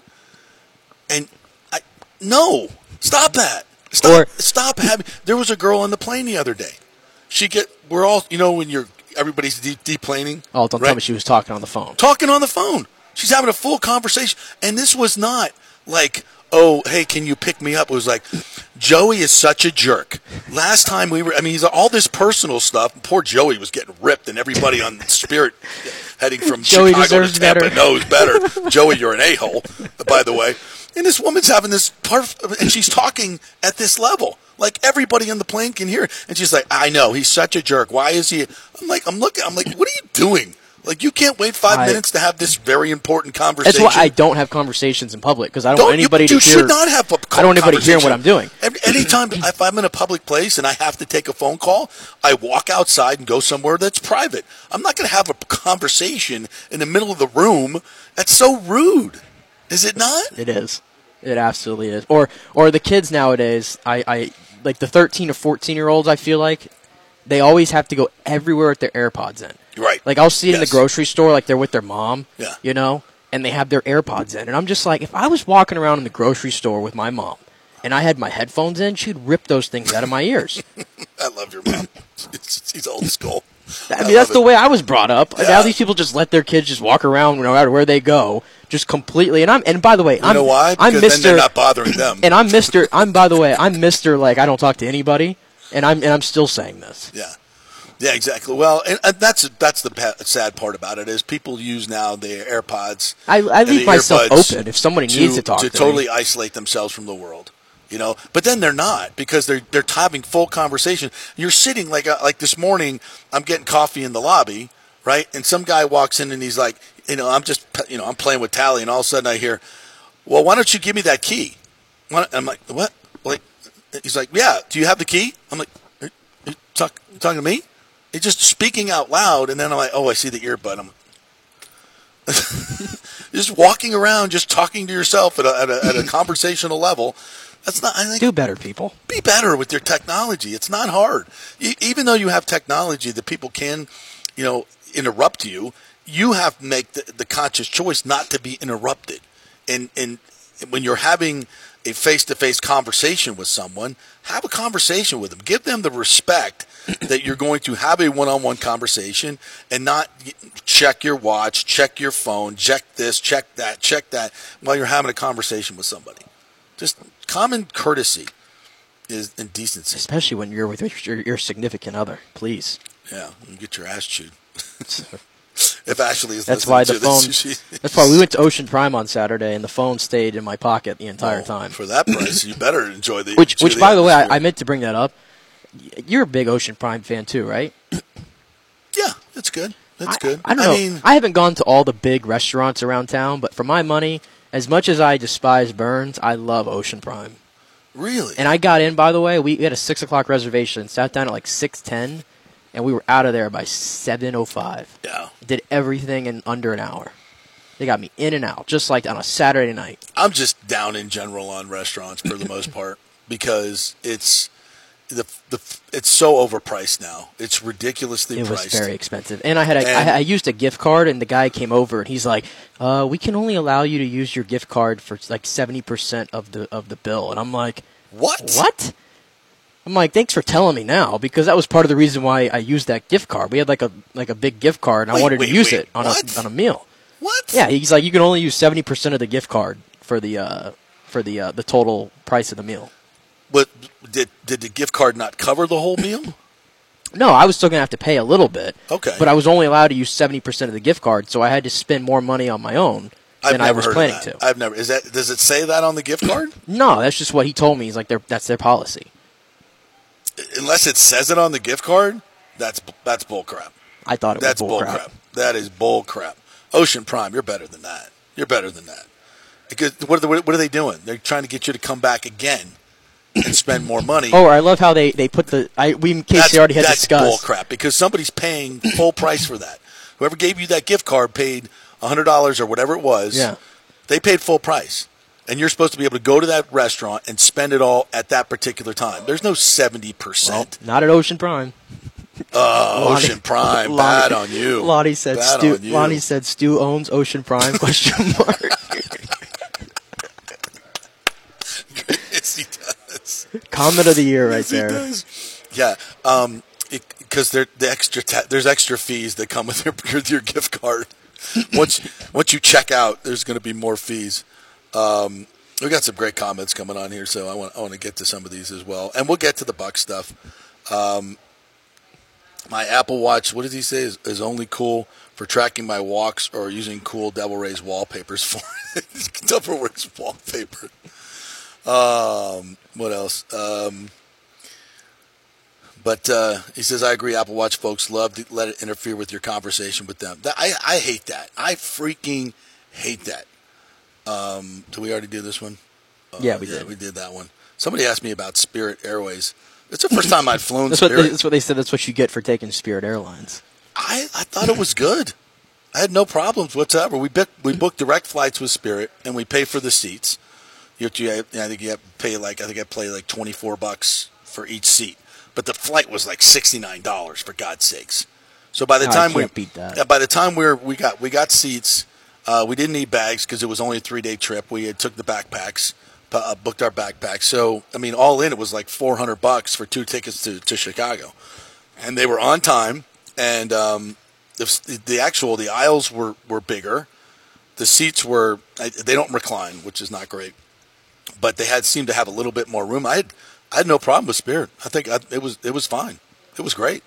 And Southwest now, their prices are just ridiculous. If you've tried to book a Southwest ticket, it's ridiculous. So I, you guys, have you had any problems with? Have you flown Spirit yet? I flew, planes, by, by the way, the Spirit planes are way newer. Than I flew these. Frontier, which is yeah. like similar to it. Yeah, and Frontier now has um, those uh, five hundred dollar uh, Go Wild passes where you can you can fly as much as you want for the yeah. five hundred bucks. But I mean, we did do the American Airlines for the uh, for the honeymoon, and I have to say, having Wi-Fi and having the ability to watch movies on their little subscription thing that they have that's free or whatever. I, that's kind of it helped a lot. It helped a lot. Yeah, yeah. Hey, um, Thomas Casper brings this up. V R headsets will dramatically change sports. What's that all about? I heard about. I heard there's um, they're setting up these three sixty cameras like near the N B A court, so it it uh, that you can control. So you can you know you can look around. It's almost like you're sitting courtside, and you pay for that. Like, if I wanted to sit courtside for an N B A Finals game, mm-hmm. like right next to Denzel, they have these things that are set up, and you can, it's literally like, and you put on the V R headset, and you're like looking around, and it's just like you're there at the game. Is that what Thomas is saying? Because I've seen, I saw an hour, hour, uh, uh, a story on this, and it, it's like, is, is that what you're talking about, Thomas? Because I think you are. That's crazy. And it's it's like literally sitting courtside. So, now they're going to be able to charge, you know, I don't know, fifty. Would you pay fifty bucks to sit courtside for an N B A Finals game? with a V R headset. But, like, I'm, like, at home, though? Yeah. Yeah. Yeah, I, I'd like to see what it's about. Yeah. I'm curious about it. In the pits? You could be in the pits at, at NASCAR with a V R headset on? My brain is, like, completely, like, spinning right now yeah. of how this works, though. Yeah. It, yeah, you put the headset on, and, and you, like, you're, you're there. Because they have a three sixty camera that they put up there, and evidently it can feed multiple different V R headsets. And you can just, like, here comes, you could be, I'm gonna, I want to be at uh, um, Eric Almirola's pit when he comes down the backside of Daytona. Hmm. And you're, and you're like, right there. Yeah, Thomas said Apple V R rollout is on today for fall. He says three thousand dollars per headset. Oh, that's a lot. Is that what you're talking about, Thomas? Let me know if that's, um, yeah. Yeah, yeah, it's, uh. That's that's that is a game changer. You could sit right behind home plate for a baseball game. Yeah, um, that's interesting. How much would you guys pay? We should do a whole technology show, like all sports and sports and technology. Been, this has already been half technology yeah, pretty much, today. Yeah. yeah, but just sports and technology. We'll get some t- really interesting tech people on. I'll, I'll make a note of that. We need to do that.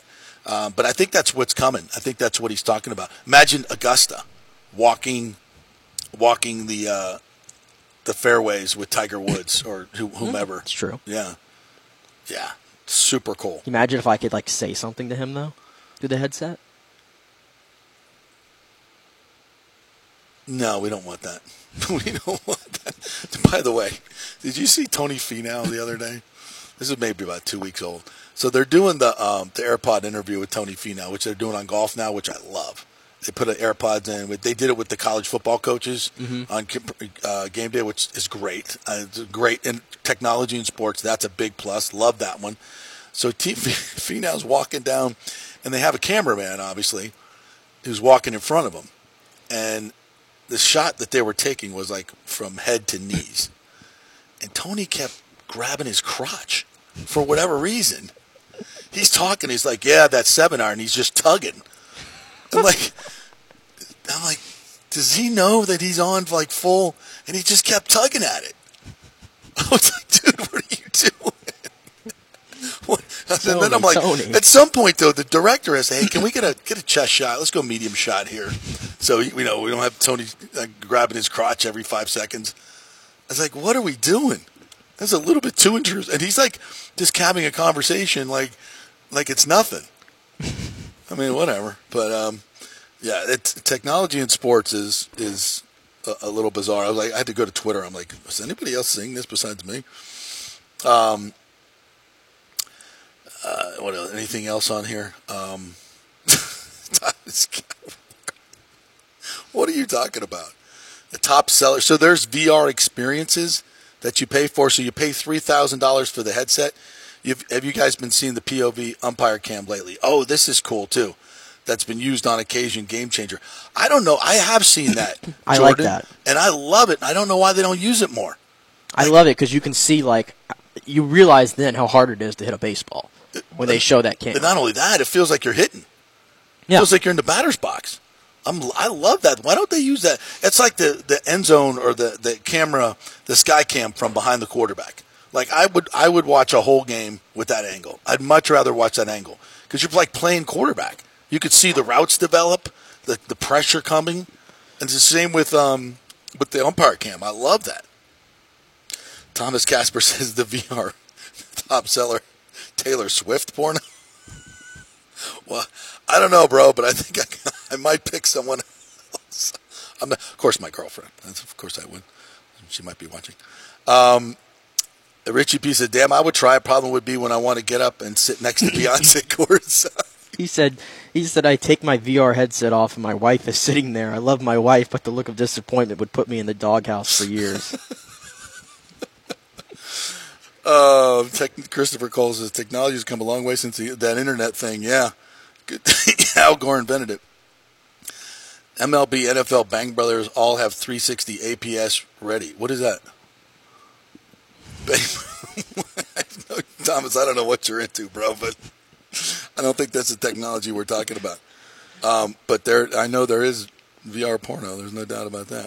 Um, all right, we We we just blew through that segment, didn't we? Sorry about that. All right, we'll take a break. When we come back, we'll definitely hit the Bucks. Uh, the national narratives that are out there are just somewhat ridiculous but funny and could be an advantage for the Buccaneers. So we'll get to that. Sorry I didn't get to it on this. We got a little distracted. But uh, we're brought to you by Bay Area Modern Medical Center. Chris Lugo is going to join us at eleven forty-five to talk about the latest trends in health news.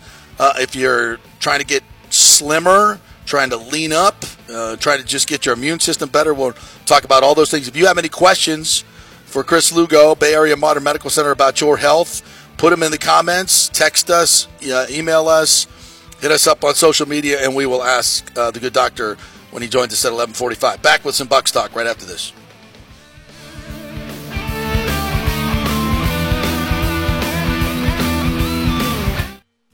This is for all you guys who don't want to go to the gym and do five thousand crunches. At Bay Area Modern Medical Center, you can get on the new True Body machine where you can reduce fat and tone up your muscle. It's like doing fifty-four thousand crunches in just fifteen minutes.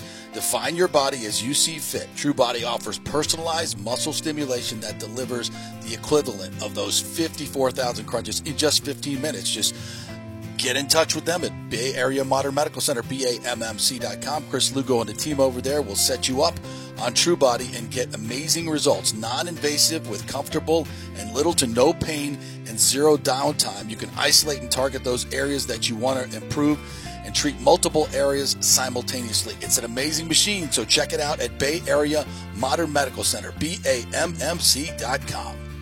Well, Fitz the Mortgage Guy did it again. A listener heard his ad, was going to another big bank, but called Scott Fitzgerald at American Mortgage Services of Tampa, and Fitz saved him six hundred eighteen dollars on his monthly payment. Are you kidding me? Folks, that's big money. Rates are going up, they're going down, they're going all over the place. Scott will shop your loan and save you lender fees and get the best rates. Email him, scott at amstampa dot com, or call eight one three, two nine four, seven five nine five. That's Fitz the Mortgage Guy. Lots of stuff going on right now, and these rates are going all over the place. You need somebody knowledgeable in the market that will work hard for you and get you the best deal. That's my man Scott. He's done three loans for me, done thousands of loans for local folks here, works with a lot of the coaches and players in the area. He's the guy. eight one three, two nine four, seven five nine five, or go to scott at amstampa dot com. Insurance coverage can be confusing and expensive. I mean, where do you start? Which companies can you count on to pay out fast and fair? Well, call the great folks at Italiano Insurance. It's a family-owned business. Jeff and Nat Italiano are carrying on the sixty-year-plus tradition of giving amazing customer service and giving back to the community through their annual backpack drive for needy students and their support of the local pediatric cancer patients. But it's the customer service that sets them apart. They can shop all your insurance needs and save you big-time money. Don't hop on the internet and waste time looking at some bogus reviews. Talk to knowledgeable agents and not some voice-generated robot. These are confusing times for homeowners, and Italiano's team of experienced professionals can provide the right coverage for every situation, home, auto, business, life. It's Italiano for all the pieces of your life. Call eight one three, eight seven seven, seven seven nine nine or go to italiano insurance dot com. Let's go. Right now, back to the show with J P on, on FanStream Sports. All right, welcome back to the J P Peterson Show, brought to you by the great folks at Extravaganza Productions, uh, who I have been working with with my Pro Padel assignments. Uh, they set up the whole um, extravaganza out there at the Sarah Vandenberg Complex. Extravaganza Productions will make your meeting, your fundraiser, your birthday party, whatever the special event you want to do. Um, meetings, obviously, they do huge events like the Warrior Games. Uh, a couple of years ago, I worked with them in that, this Pro Padel League um, tournament. They've done that, and they are just absolutely phenomenal at what they do. They will make your event super, super special. And the big thing is you don't have to worry about it. You don't have to worry about getting video screens or audio equipment or any of this stuff. They do it all for you. Uh, they have a warehouse full of props that can make any party super, super special. Uh, it's amazing what they have, and you can get a free uh, um, conference with them, well, they'll go through the creative and they can basically walk you through it and say, you know, if you have a charity event, hey, I'm thinking about doing this, I'm thinking about doing this. And, of course, they've done it all. So they can bring tons of great ideas to the table as well and say, oh, we could do this, we could do that, we could do this, we could do that.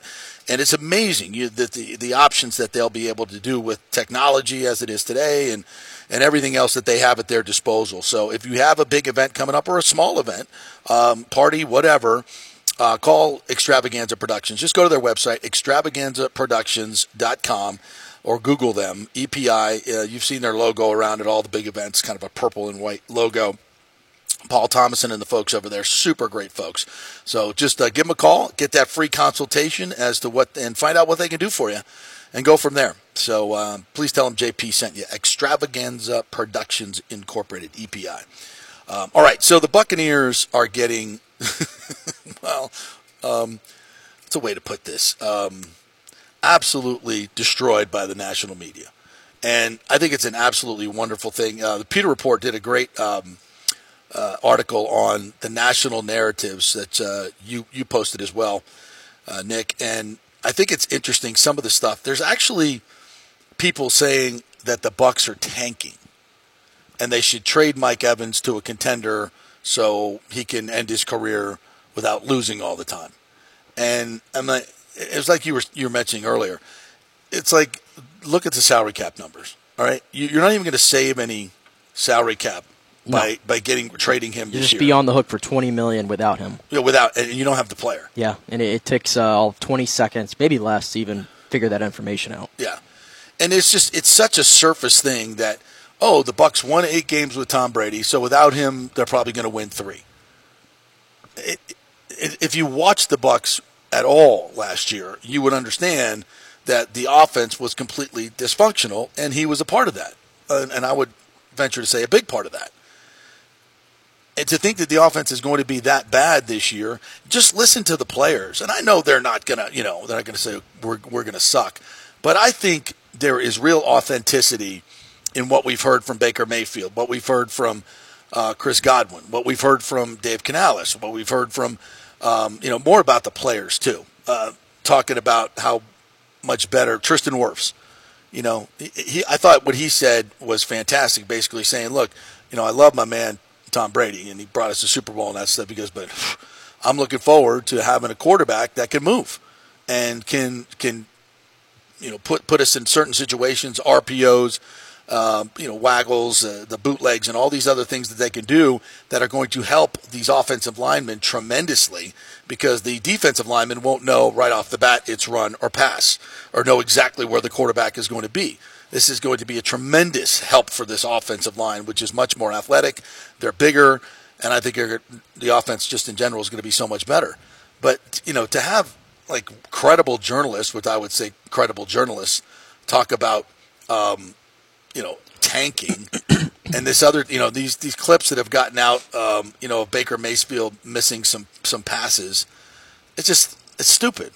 I, and I saw Harry Douglas on the on uh, E S P N the other day, just like, if Baker Mayfield is awful, he can't complete a, a pass against air, they're going to be the worst team in the league. I mean, it's O T As, it's underwear football, and there's guys running routes that probably have never worked with these guys before. It's just, it's just silly, to be quite honest. You you read it. Yeah, the whole the whole thing is silly, and I'm glad, like, you know, we've been calling out these narratives for, I'd, I'd say, probably months now, since Baker became the quarterback. Uh, we talked with Luke, Luke Eastering of Athlon Sports on Friday, and which I encourage everybody to go check out that interview. He debunked all of it yep. in the thirty minutes he was on with us, and then yep. I came across the article that Scott wrote, and it's all, to me, nothing is hot take-ish about any of these things we're saying, in my opinion. Yep. Are they? I don't think they are. I really don't. And no. if they were tanking, and I said it, if they were realistically tanking, they would have never brought Levante David back, because nope. what would be the use of having a thirty-three-year-old linebacker on a one-year deal, eight million dollars or whatever it is? Yeah. There'd be no use for that. If they were tanking, they wouldn't have given Jamel Dean top corner money. No way. For him to stay here, they would have just let him walk. Right. Right? But they fought to get Jamel Dean back in the fold, right? If they were tanking, now I know this one's a little bit different because they end up getting him for a really cheap salary, but his play last year wouldn't tell you that, and that's Ryan Neal. Yep. I mean, would they go out of their way to get a guy who got all pro votes last year back at safety if they were tanking? No. Would they would they be te- would they be telling Antoine Winfield, yeah, we want you to go back to your primary position where you were an all-pro cal- caliber player your first two years, mm-hmm. right? Oh, but we're tanking, even though we're trying to be better back there, right? Yeah. None of it adds up to me whatsoever. It doesn't add up at all. The additions they made to the offensive line, have to look at that as well. And uh, so I, I think all these narratives are going to be debunked pretty quickly. Yeah, I, I would pretty I would add to that. Yeah, and, and they're, they're just very surface level type of things. I mean, and and and uh, Scott Reynolds even put in there. They they took a lot of video at these um, uh, two O T As that were open to the media, and they put together an edited version of Baker Mayfield hitting everybody in stride with great passes. But you know, you want to cherry pick four or five you know plays that didn't get completed. You could do that in any camp in America. In, in the N F L and, and make anybody look bad. So what I don't know what the agenda was there for that. But the bo- bottom line is, and I'm not sitting here saying that Baker Mayfield's better than Tom Brady. I'm saying that the Bucs' offensive situation is going to be way better this year than it was last year. And again, I've said this before, this is not about the quarterback's numbers. The quarterback's numbers do not, I mean, they help, obviously, but they don't determine whether you have a good offense or bad offense. I mean, Jameis Winston led the league in passing and, and threw for thirty-three touchdowns, but he also threw thirty interceptions. Offensively, that's going to, well, as a team, you can't play winning football like that. You mm-hmm. just can't.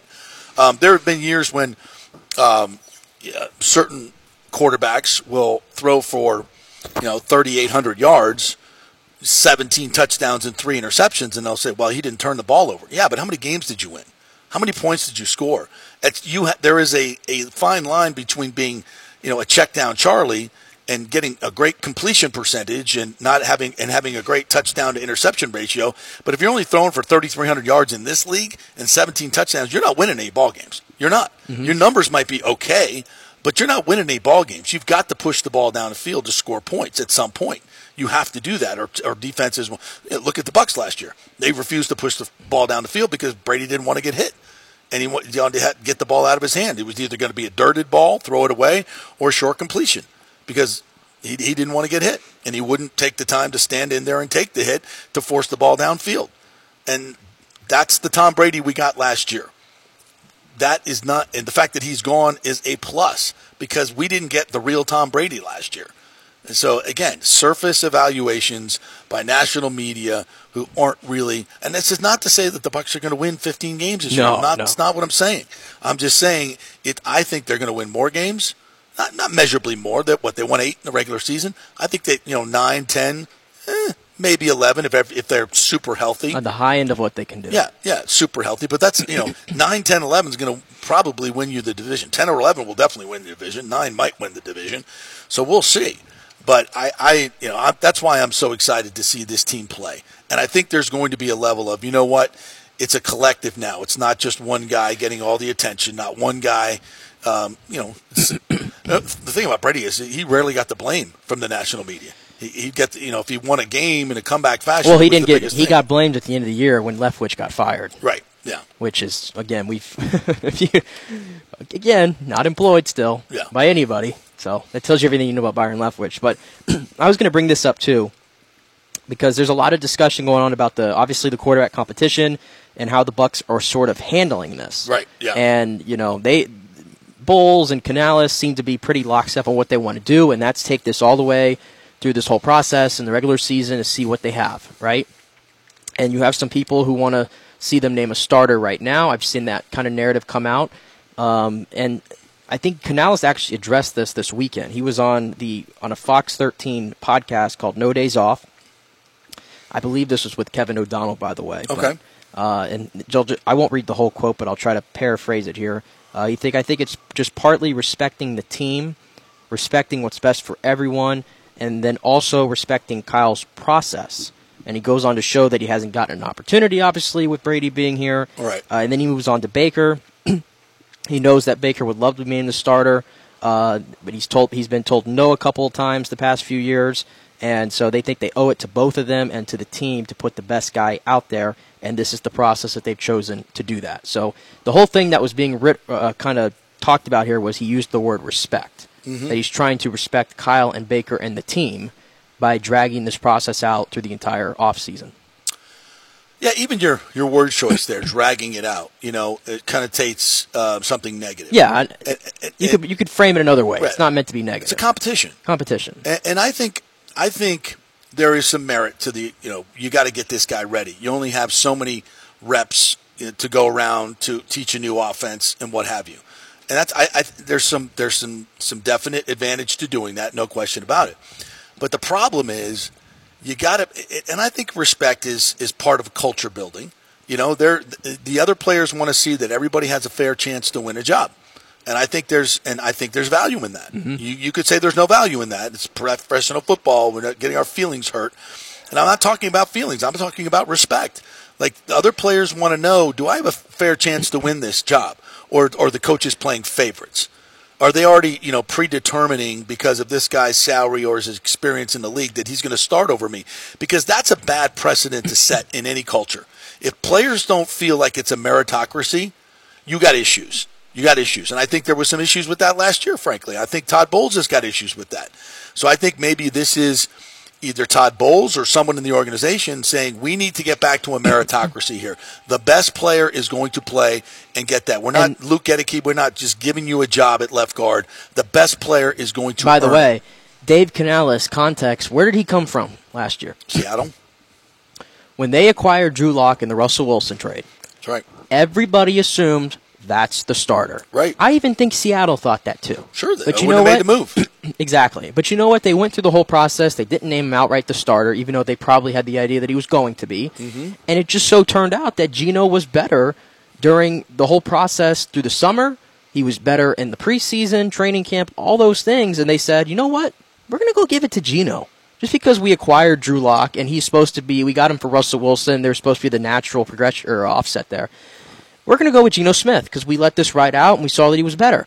I, that's the same thing Canales, is, I think, is doing right here. And it tells me that he has full control over this offense, in my opinion, that he's allowed to have this kind of kind of philosophy that he used last year and use it here. That's great. And in regards to Baker Mayfield, although I think there's more to Baker's game than what we've seen the last two years, it is what we've seen the last two years. At the end of the day, it is, right? We're a little, still a little bit removed from twenty twenty when he was really good. Right. Right? We're three right. years removed. Unless you were bringing in a Derek Carr, I'd argue there was no quarterback this offseason that you would one hundred percent just give the reins to. I agree. It's nothing to do with Baker Mayfield. I just don't think there's any other quarterback that you would do that for. And it's Kyle Trask. In Kyle Trask's case, and I agree with Canales, we have to see. You owe it to, to him, in my opinion, and you owe it to the draft pick, the second-round pick, all this stuff, to get him some first-team reps and to see if he's overmatched or to see what he can do. Because what are you really learning from Kyle Trask when he's throwing to practice squad guys for two years? Nothing. You're not really learning anything, no? Nothing. You got to see it now. So I have no problem with this whatsoever. I, why is everybody in a rush to and, go ahead and name a starter here? And to my point, if Seattle goes through this whole comp quarterback competition, and everybody on that team sees Geno Smith is out playing um, Drew Lock. Drew Lock, and they just which, give it to Lock, which which he did. Yeah, Geno Smith outplayed him, and then you give it to Drew Lock. What message are you sending to the rest of the players on that team? Team shuts down. Team shuts down. Same thing. New, Absolutely, one hundred percent. Same thing happened yet last year with the Jets. Zach Wilson, second overall pick, all the pedigree, all this stuff. He has to be the guy. We have to see it. But who was outplaying him last year? Mike White. Mike White. To the point where Jets players had Mike White T-shirts right. made and were showing up to games wearing them. Right. And then you're going to try to go give Zach Wilson the ball? Mm-hmm. No. Mm-hmm. You can't do that. So if you're if you're criticizing the process here of Dave Canales, you should be criticizing the process of what happened in Seattle last year. How'd that work out? The same thing.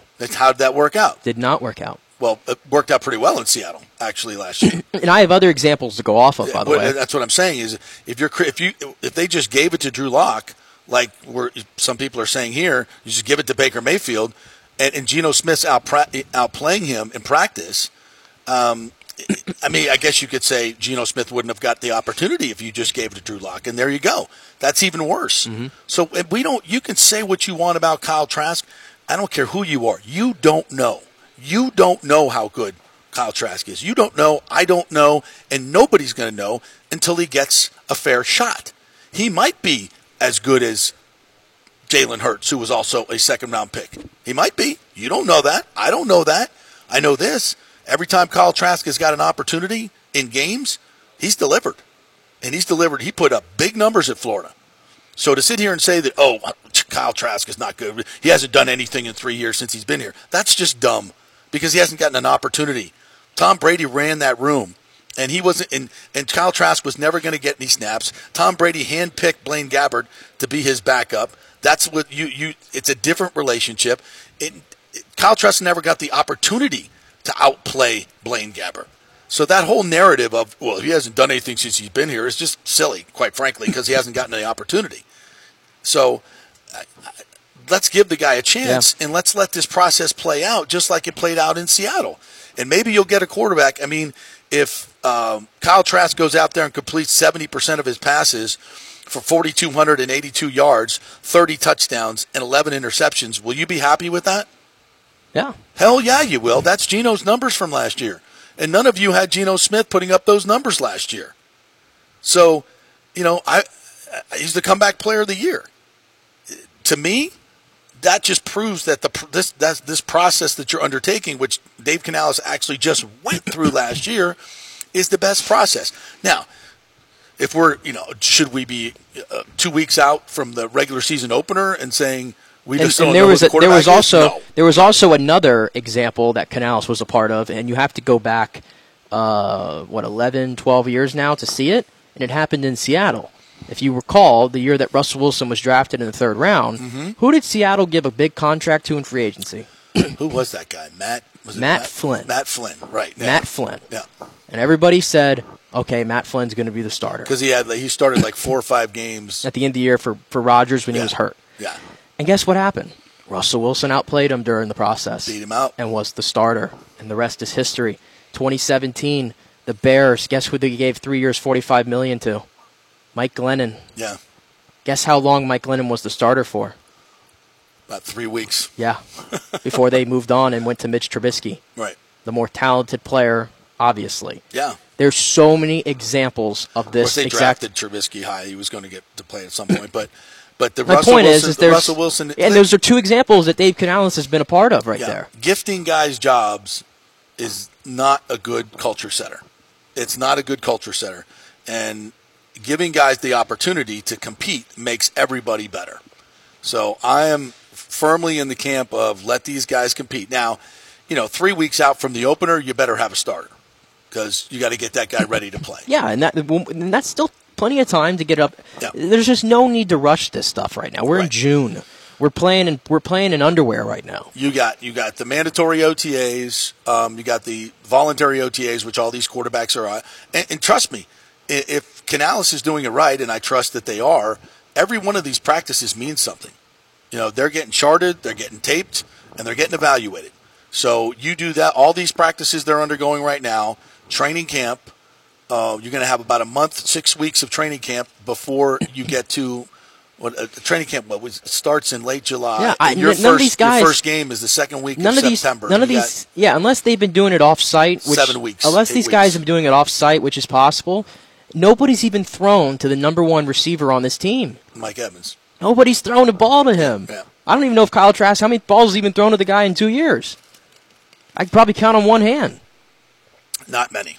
Because Brady Brady would always jump up and take the reps with Evans and Godwin. Yeah, that, and that's and that's fair. But yeah. like I'm just saying, it's like that's why it's so silly yeah. to go ahead and name somebody when I haven't even seen these guys throw against a real defense that's coming at me in training camp when we're simulating the situation and throwing to your number one receiver when he's on the field. Yeah, yeah. So I think I think you know it, there's culture things to take into consideration here, and and they're not insignificant to me. You you put a player out there that is being outplayed. Everybody in your locker room knows it, and it just completely fractures everything. Accountability, um, they, they, you lose confidence in your coaching staff, and that's a disastrous place to be.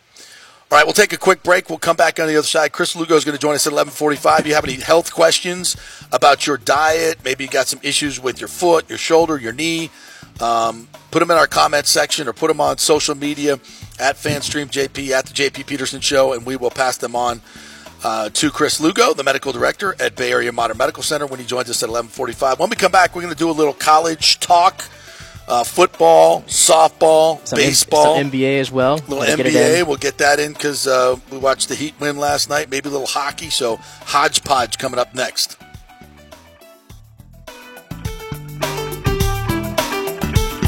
Insurance coverage can be confusing and expensive. I mean, where do you start? Which companies can you count on to pay out fast and fair? Well, call the great folks at Italiano Insurance. It's a family-owned business. Jeff and Nat Italiano are carrying on the sixty-year-plus tradition of giving amazing customer service and giving back to the community through their annual backpack drive for needy students and their support of the local pediatric cancer patients. But it's the customer service that sets them apart. They can shop all your insurance needs and save you big-time money. Don't hop on the internet and waste time looking at some bogus reviews. Talk to knowledgeable agents and not some voice-generated robot. These are confusing times for homeowners, and Italiano's team of experienced professionals can provide the right coverage for every situation, home, auto, business, life. It's Italiano for all the pieces of your life. Call eight one three, eight seven seven, seven seven nine nine or go to italiano insurance dot com. Well, Fitz the Mortgage Guy did it again. A listener heard his ad, was going to another big bank, but called Scott Fitzgerald at American Mortgage Services of Tampa, and Fitz saved him six hundred eighteen dollars on his monthly payment. Are you kidding me? Folks, that's big money. Rates are going up, they're going down, they're going all over the place. Scott will shop your loan and save you lender fees and get the best rates. Email him, scott at amstampa dot com, or call eight one three, two nine four, seven five nine five. That's Fitz the Mortgage Guy. Lots of stuff going on right now, and these rates are going all over the place. You need somebody knowledgeable in the market that will work hard for you and get you the best deal. That's my man Scott. He's done three loans for me, done thousands of loans for local folks here, works with a lot of the coaches and players in the area. He's the guy. eight one three, two nine four, seven five nine five or go to scott at amstampa dot com. During COVID, over one point seven million people were added to the Florida Medicaid rolls, but as of April first, twenty twenty-three, most of these people may not be eligible for the Medicaid coverage and will lose their health plan. If you have been notified you are losing your coverage, don't freak out. It's very likely you can apply for a federal subsidy under the Affordable Care Act. Just call eight seven seven, six five two, zero two four four. Our representatives will walk you through the whole process, get some basic information on your income, number of kids, and then they'll find a plan that best fits your needs. In fact, with the new laws, ninety percent of Americans qualify for reduced or free health care. You can select great plans like Florida Blue, that's my carrier, love them, paying eight hundred dollars less after making the call. eight seven seven, six five two, zero two four four. Our highly trained professionals know all the intricacies of the new laws. They will do all the work, you save tons of money. So if you're being dropped from Medicaid, fear not. Call eight seven seven, six five two, zero two four four. Get real health insurance, free doctor visits, free blood work, no deductibles. eight seven seven, six five two, zero two four four. Hey, J P here for Extravaganza Productions Incorporated, E P I. You've probably seen their purple logo at so many events that you've gone to. They are based in Tampa, and for over thirty-three years, they've been creating and producing conferences, meetings, and special events, the biggest to the smallest. Solid reputation of delivering the best audio-visual, sound, lighting, entertainment, video production, and decor on time and on budget. I've worked with them with so many big events. The Warrior Games, which was an Olympic-style event all over uh, Tampa Bay, from MacDill to the Convention Center to U S F. They did it flawlessly, made it look big and fantastic. I've worked with them on small events as well, uh, large and small meetings and conferences, sporting events, fundraisers. If you got a fundraiser, you don't know the logistical way to pull it off, they'll take care of everything. Entertainment events, branding events, grand openings, so much more. The folks at Extravaganza Productions are the most professional and the best. I've worked with them many times. They are fantastic. You can contact them through extravaganza productions dot com or call eight one three, six two one, four seven zero zero. Extravaganza Productions, they are awesome. Ladies and gentlemen, let's rock. This is FanStream Sports with J P.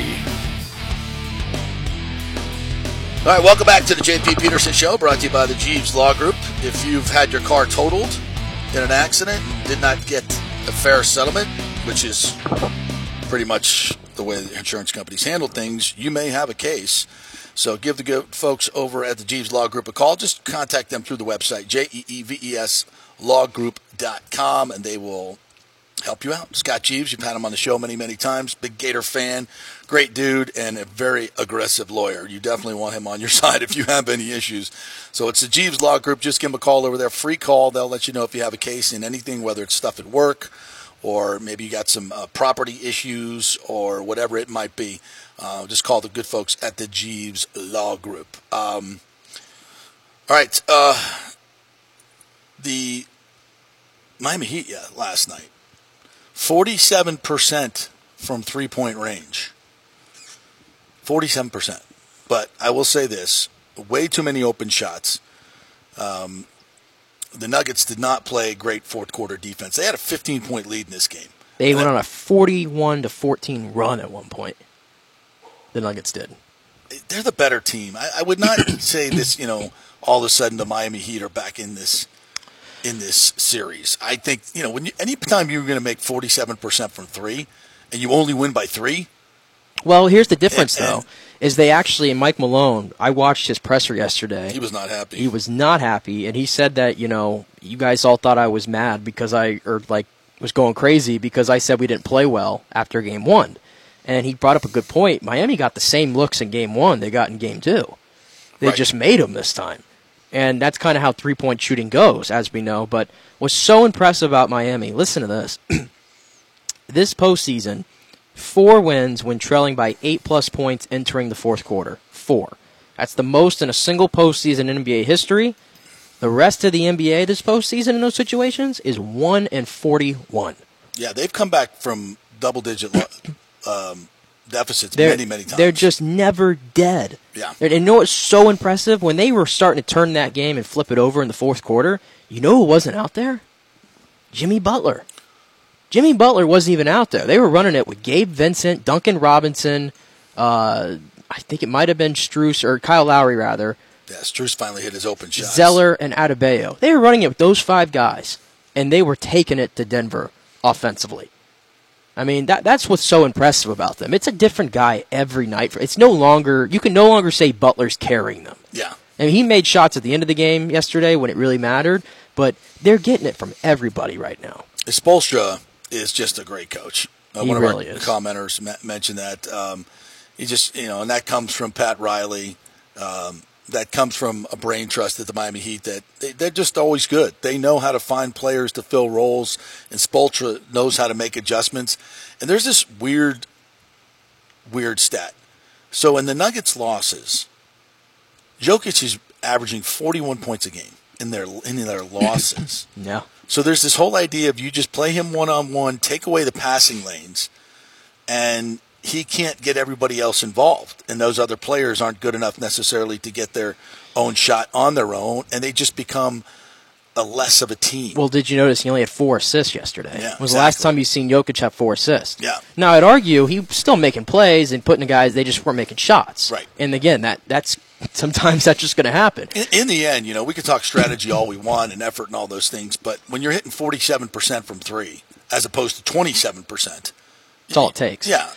They're not, I mean, the Heat aren't that bad of a team, but they're not, I don't think they're as good as the Nuggets, but when you hit forty-seven percent, you're going to beat anybody. Yeah. But I still think Jokic, I mean, the way he played, though, especially in that third quarter, especially the way he closed that third quarter, that guy is a one-man just wrecking ball. Yeah. He goes towards the rim. Have you ever seen anybody, like, and I think Jeff Van Gundy said it yesterday on the broadcast, when he, like, it looks like he's just kind of just throwing it up there, kind of, mm-hmm. but it hits the rim so soft. Yeah. And that's why it just goes in every single time. Again, just one of one. I still come away so impressed with Jokic. Yeah. He is not the reason why they lost that game last night. He's furthest away from that. They just didn't, they didn't get enough scoring from everybody else. Jamal yeah. Murray had a very quiet night last night.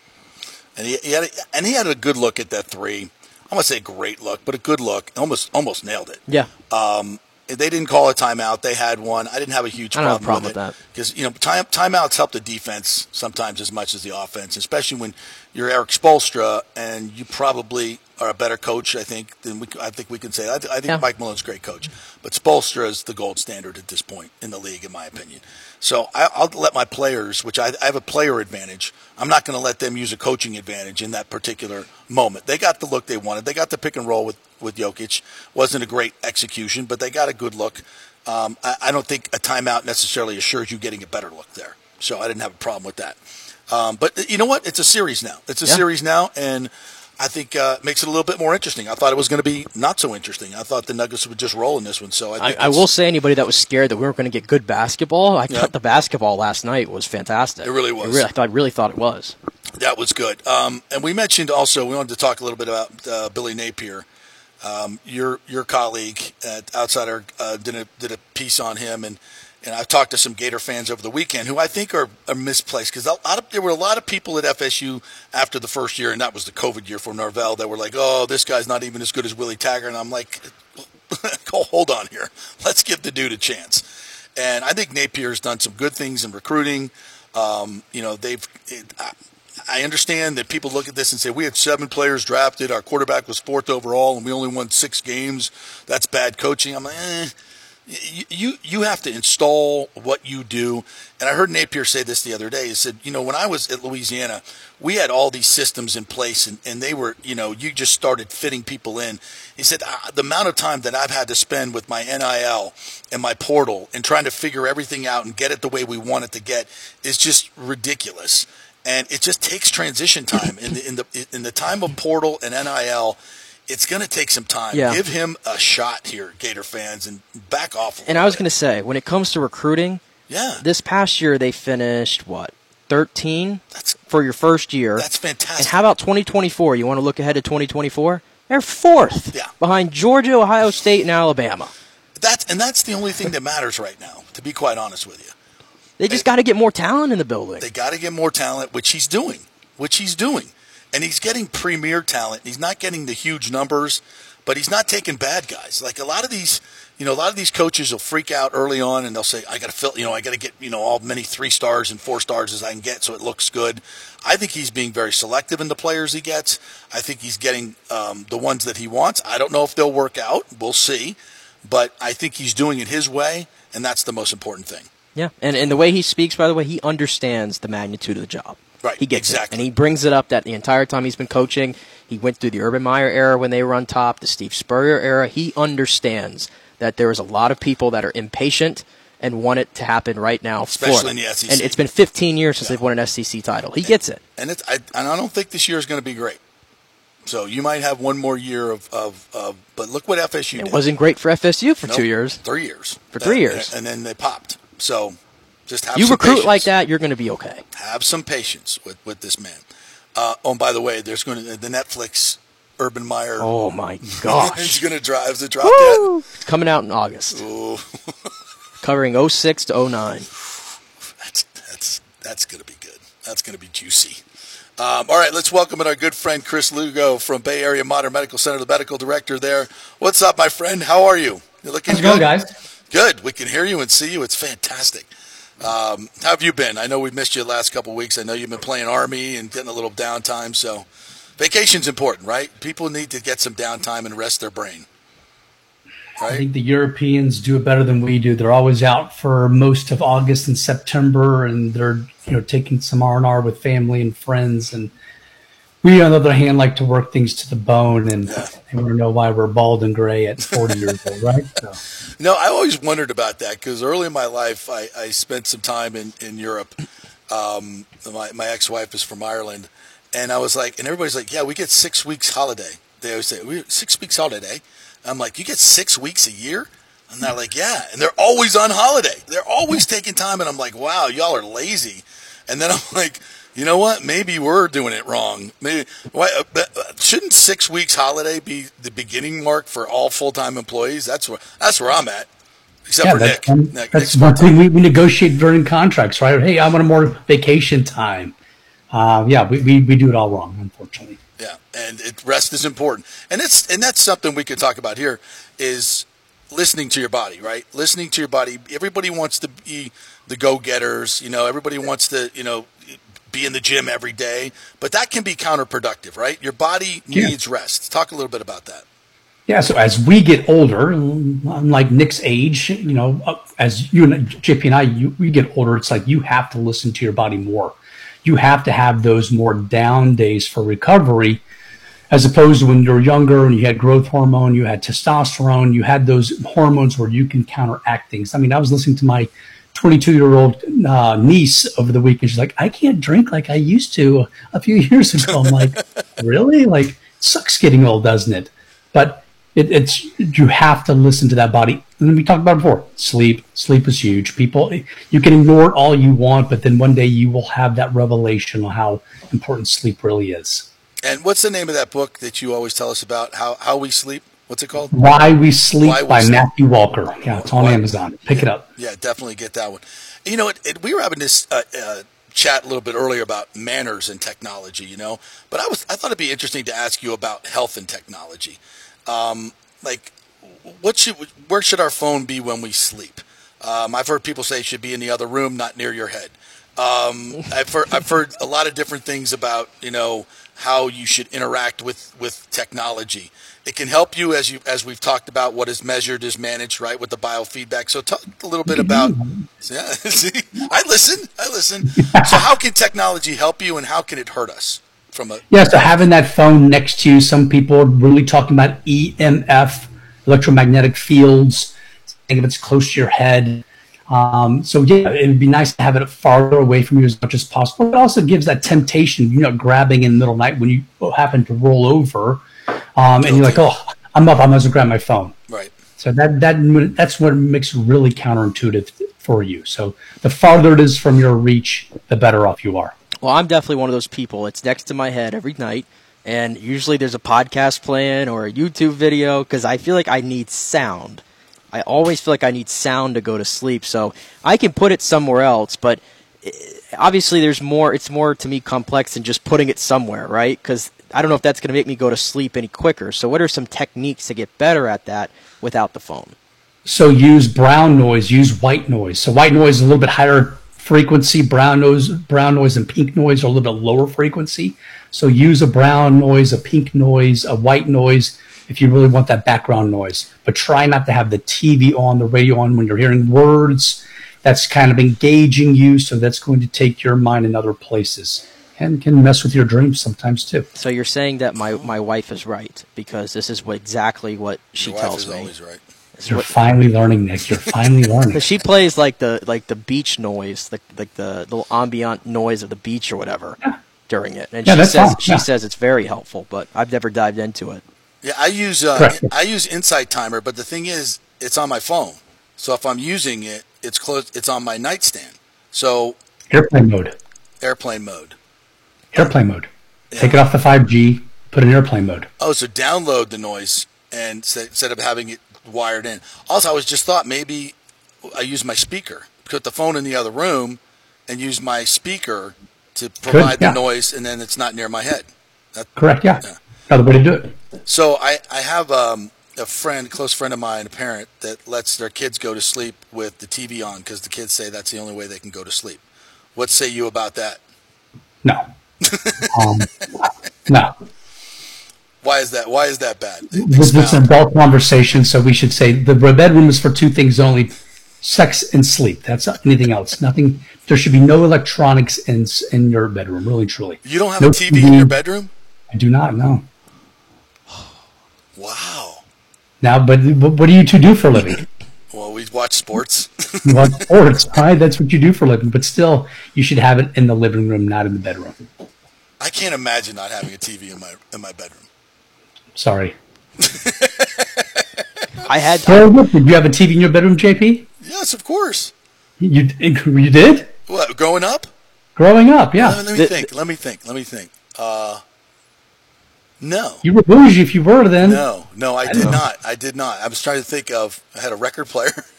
Me too. I had a cassette player. And Me an too. eight-track player at some point, but no, I never. I never did have a T V. I, I always, right. I always had the T V, and I'm telling you this: when me and Casey moved into the new house, this is what I had. This is the one thing I fought tooth and nail over was getting a T V for the bedroom. She never had a T V in the bedroom her entire twenty-three years of living at home. I always I'm did, right. and I, I fought to get that yet. T V in there. But I, so I can hear people saying right now, especially my girlfriend Ashley, we like watching shows together at night in bed. You know, so we're watching our, you know, our, what's What's wrong with the living room? It's downstairs. It's not as okay. com- it's not as comfortable. It's not as comfortable. Okay. Okay, get a new couch. Then I'll end up falling asleep on a couch. So, uh, yeah, uh, all right. I mean, or you could just shut it off. Make sure it's shut or off an, hour, shut an hour bo- and a half hour before you go to sleep. Shut it off, and that'll be okay, too. The big thing, the scientific takeaway here, I know I'm being a little condescending, but the scientific takeaway is when your mind starts to engage, associate that room with electronics, it's not going to get a good restful sleep. So if you read the book Why We Sleep by yeah. Matthew Walker, they will tell you that no electronics, and that little feng shui too. No feng shui. Chinese, they don't believe in electronics in the bedroom either. Interesting. Yeah, and they, you know, that's five thousand years of uh, of you got it. Yeah, right there. So a little something there, and and also I, there's these blue glasses. They say that you should wear these glasses that take out the blue light. What, what's what's the story? We were really big into that here a few years ago, using blue light blocker glasses right. for electronics, for whatever be. So that's now we don't. The research is kind of on the edge on this, saying, hey, it might be just more of the stimulation that you're getting, not necessarily the actual blue light that you're absorbing through your eyes. Yeah. So it's back and forth at this point in time. Like coffee. I mean, you'll read and, and alcohol. You'll read articles saying that, oh, coffee's great for you. Oh, coffee's bad for you. Oh, alcohol's good for you. Alcohol's bad. It's all in moderation. Yeah. Yeah, I, I would want to ask you about hydration because uh, the summer season is here. And I, yesterday I was working. I've been working long hours out uh, outside in the sun. And, I can see. Yes. Yeah, I got a you know a headache. I got a headache yesterday. I rarely get headaches, and I so I, I said to myself, I got to put my sunglasses on and just keep hydrating, keep hydrating, keep hydrating. Do you have a? Some people say an ounce per should drink an ounce per uh, half your weight. What do you? What's your take on hydrating and how much water you should drink? All right, so in the Army, we use a supplement called Drip Drop. Uh, it's electrolytes, plain and simple. So if you're going to be outside, it's almost like being an athlete in that sense that, that you're burning off a lot of uh, water, but also a lot of elements in the sense of it's sodium, potassium, magnesium, what's coming through in your sweat. So you need to replete that those electrolytes as much as possible so you don't feel that headache, so you don't feel that dehydration. As far as a calculation goes, look, I, I saw my last drill, we had a couple guys fall out um, despite being on Drip Drop. So I actually tapped into the guys over at Tampa Bay Lightning and the Buccaneers saying, hey, what are your trainers doing? Because well, we, we deal with these guys all the time. Right. Uh, Coop was on semifinals um, two weeks ago or so. I forgot where he, he was with the guys, but he was talking about, hey, in that fifth round when they were in the bubble, the fifth overtime uh, back in Toronto, I mean, they literally, he goes, he walked in the locker room, there was nobody in there. They're all in the trainer's room getting I Vs. I Vs, yeah. So even, even these top-notch athletes are still requiring I Vs every now and then. So, hey, look, we've got such great I V places around us and are so easily read, readily available, and you know you got to do something the next day. Order an I V. I mean, it's not it's not rocket science, but if not, use the gut when it's working. So I'm look. I'm a University of Florida grad. One of those diplomas up there is yeah. the University of Florida. But I, I'm not a big drinker of Gatorade unless I'm outside, too much sugar, working hard, and I'm out there for hours, and I know I'm profusely sweating. So the Drip Drop is that like I I um, got some BioSteel that I bought the yeah. other day. BioSteel. Yeah. I mean they're sponsoring N H L right now. So you yeah. see this guy drinking BioSteel, but everyone's making a supplement. We just happen to use Drip Drop. I'm sure they got the contract yeah, and had right. good numbers. Element is out there. L. M N T, right. Lima, Mike, uh, November Tango. Um, that's another element. Just put in some water. Yeah. Put in some, but you need to drink these supplements, not just plain water alone, unless you know you're eating really well. Because if not, you can you can really lower your sodium really easy just by drinking plain water, and that's called hyponatremia. Yeah. That will give you a seizure. That will get you in a fast admission to the hospital, and you don't want to do that. Okay.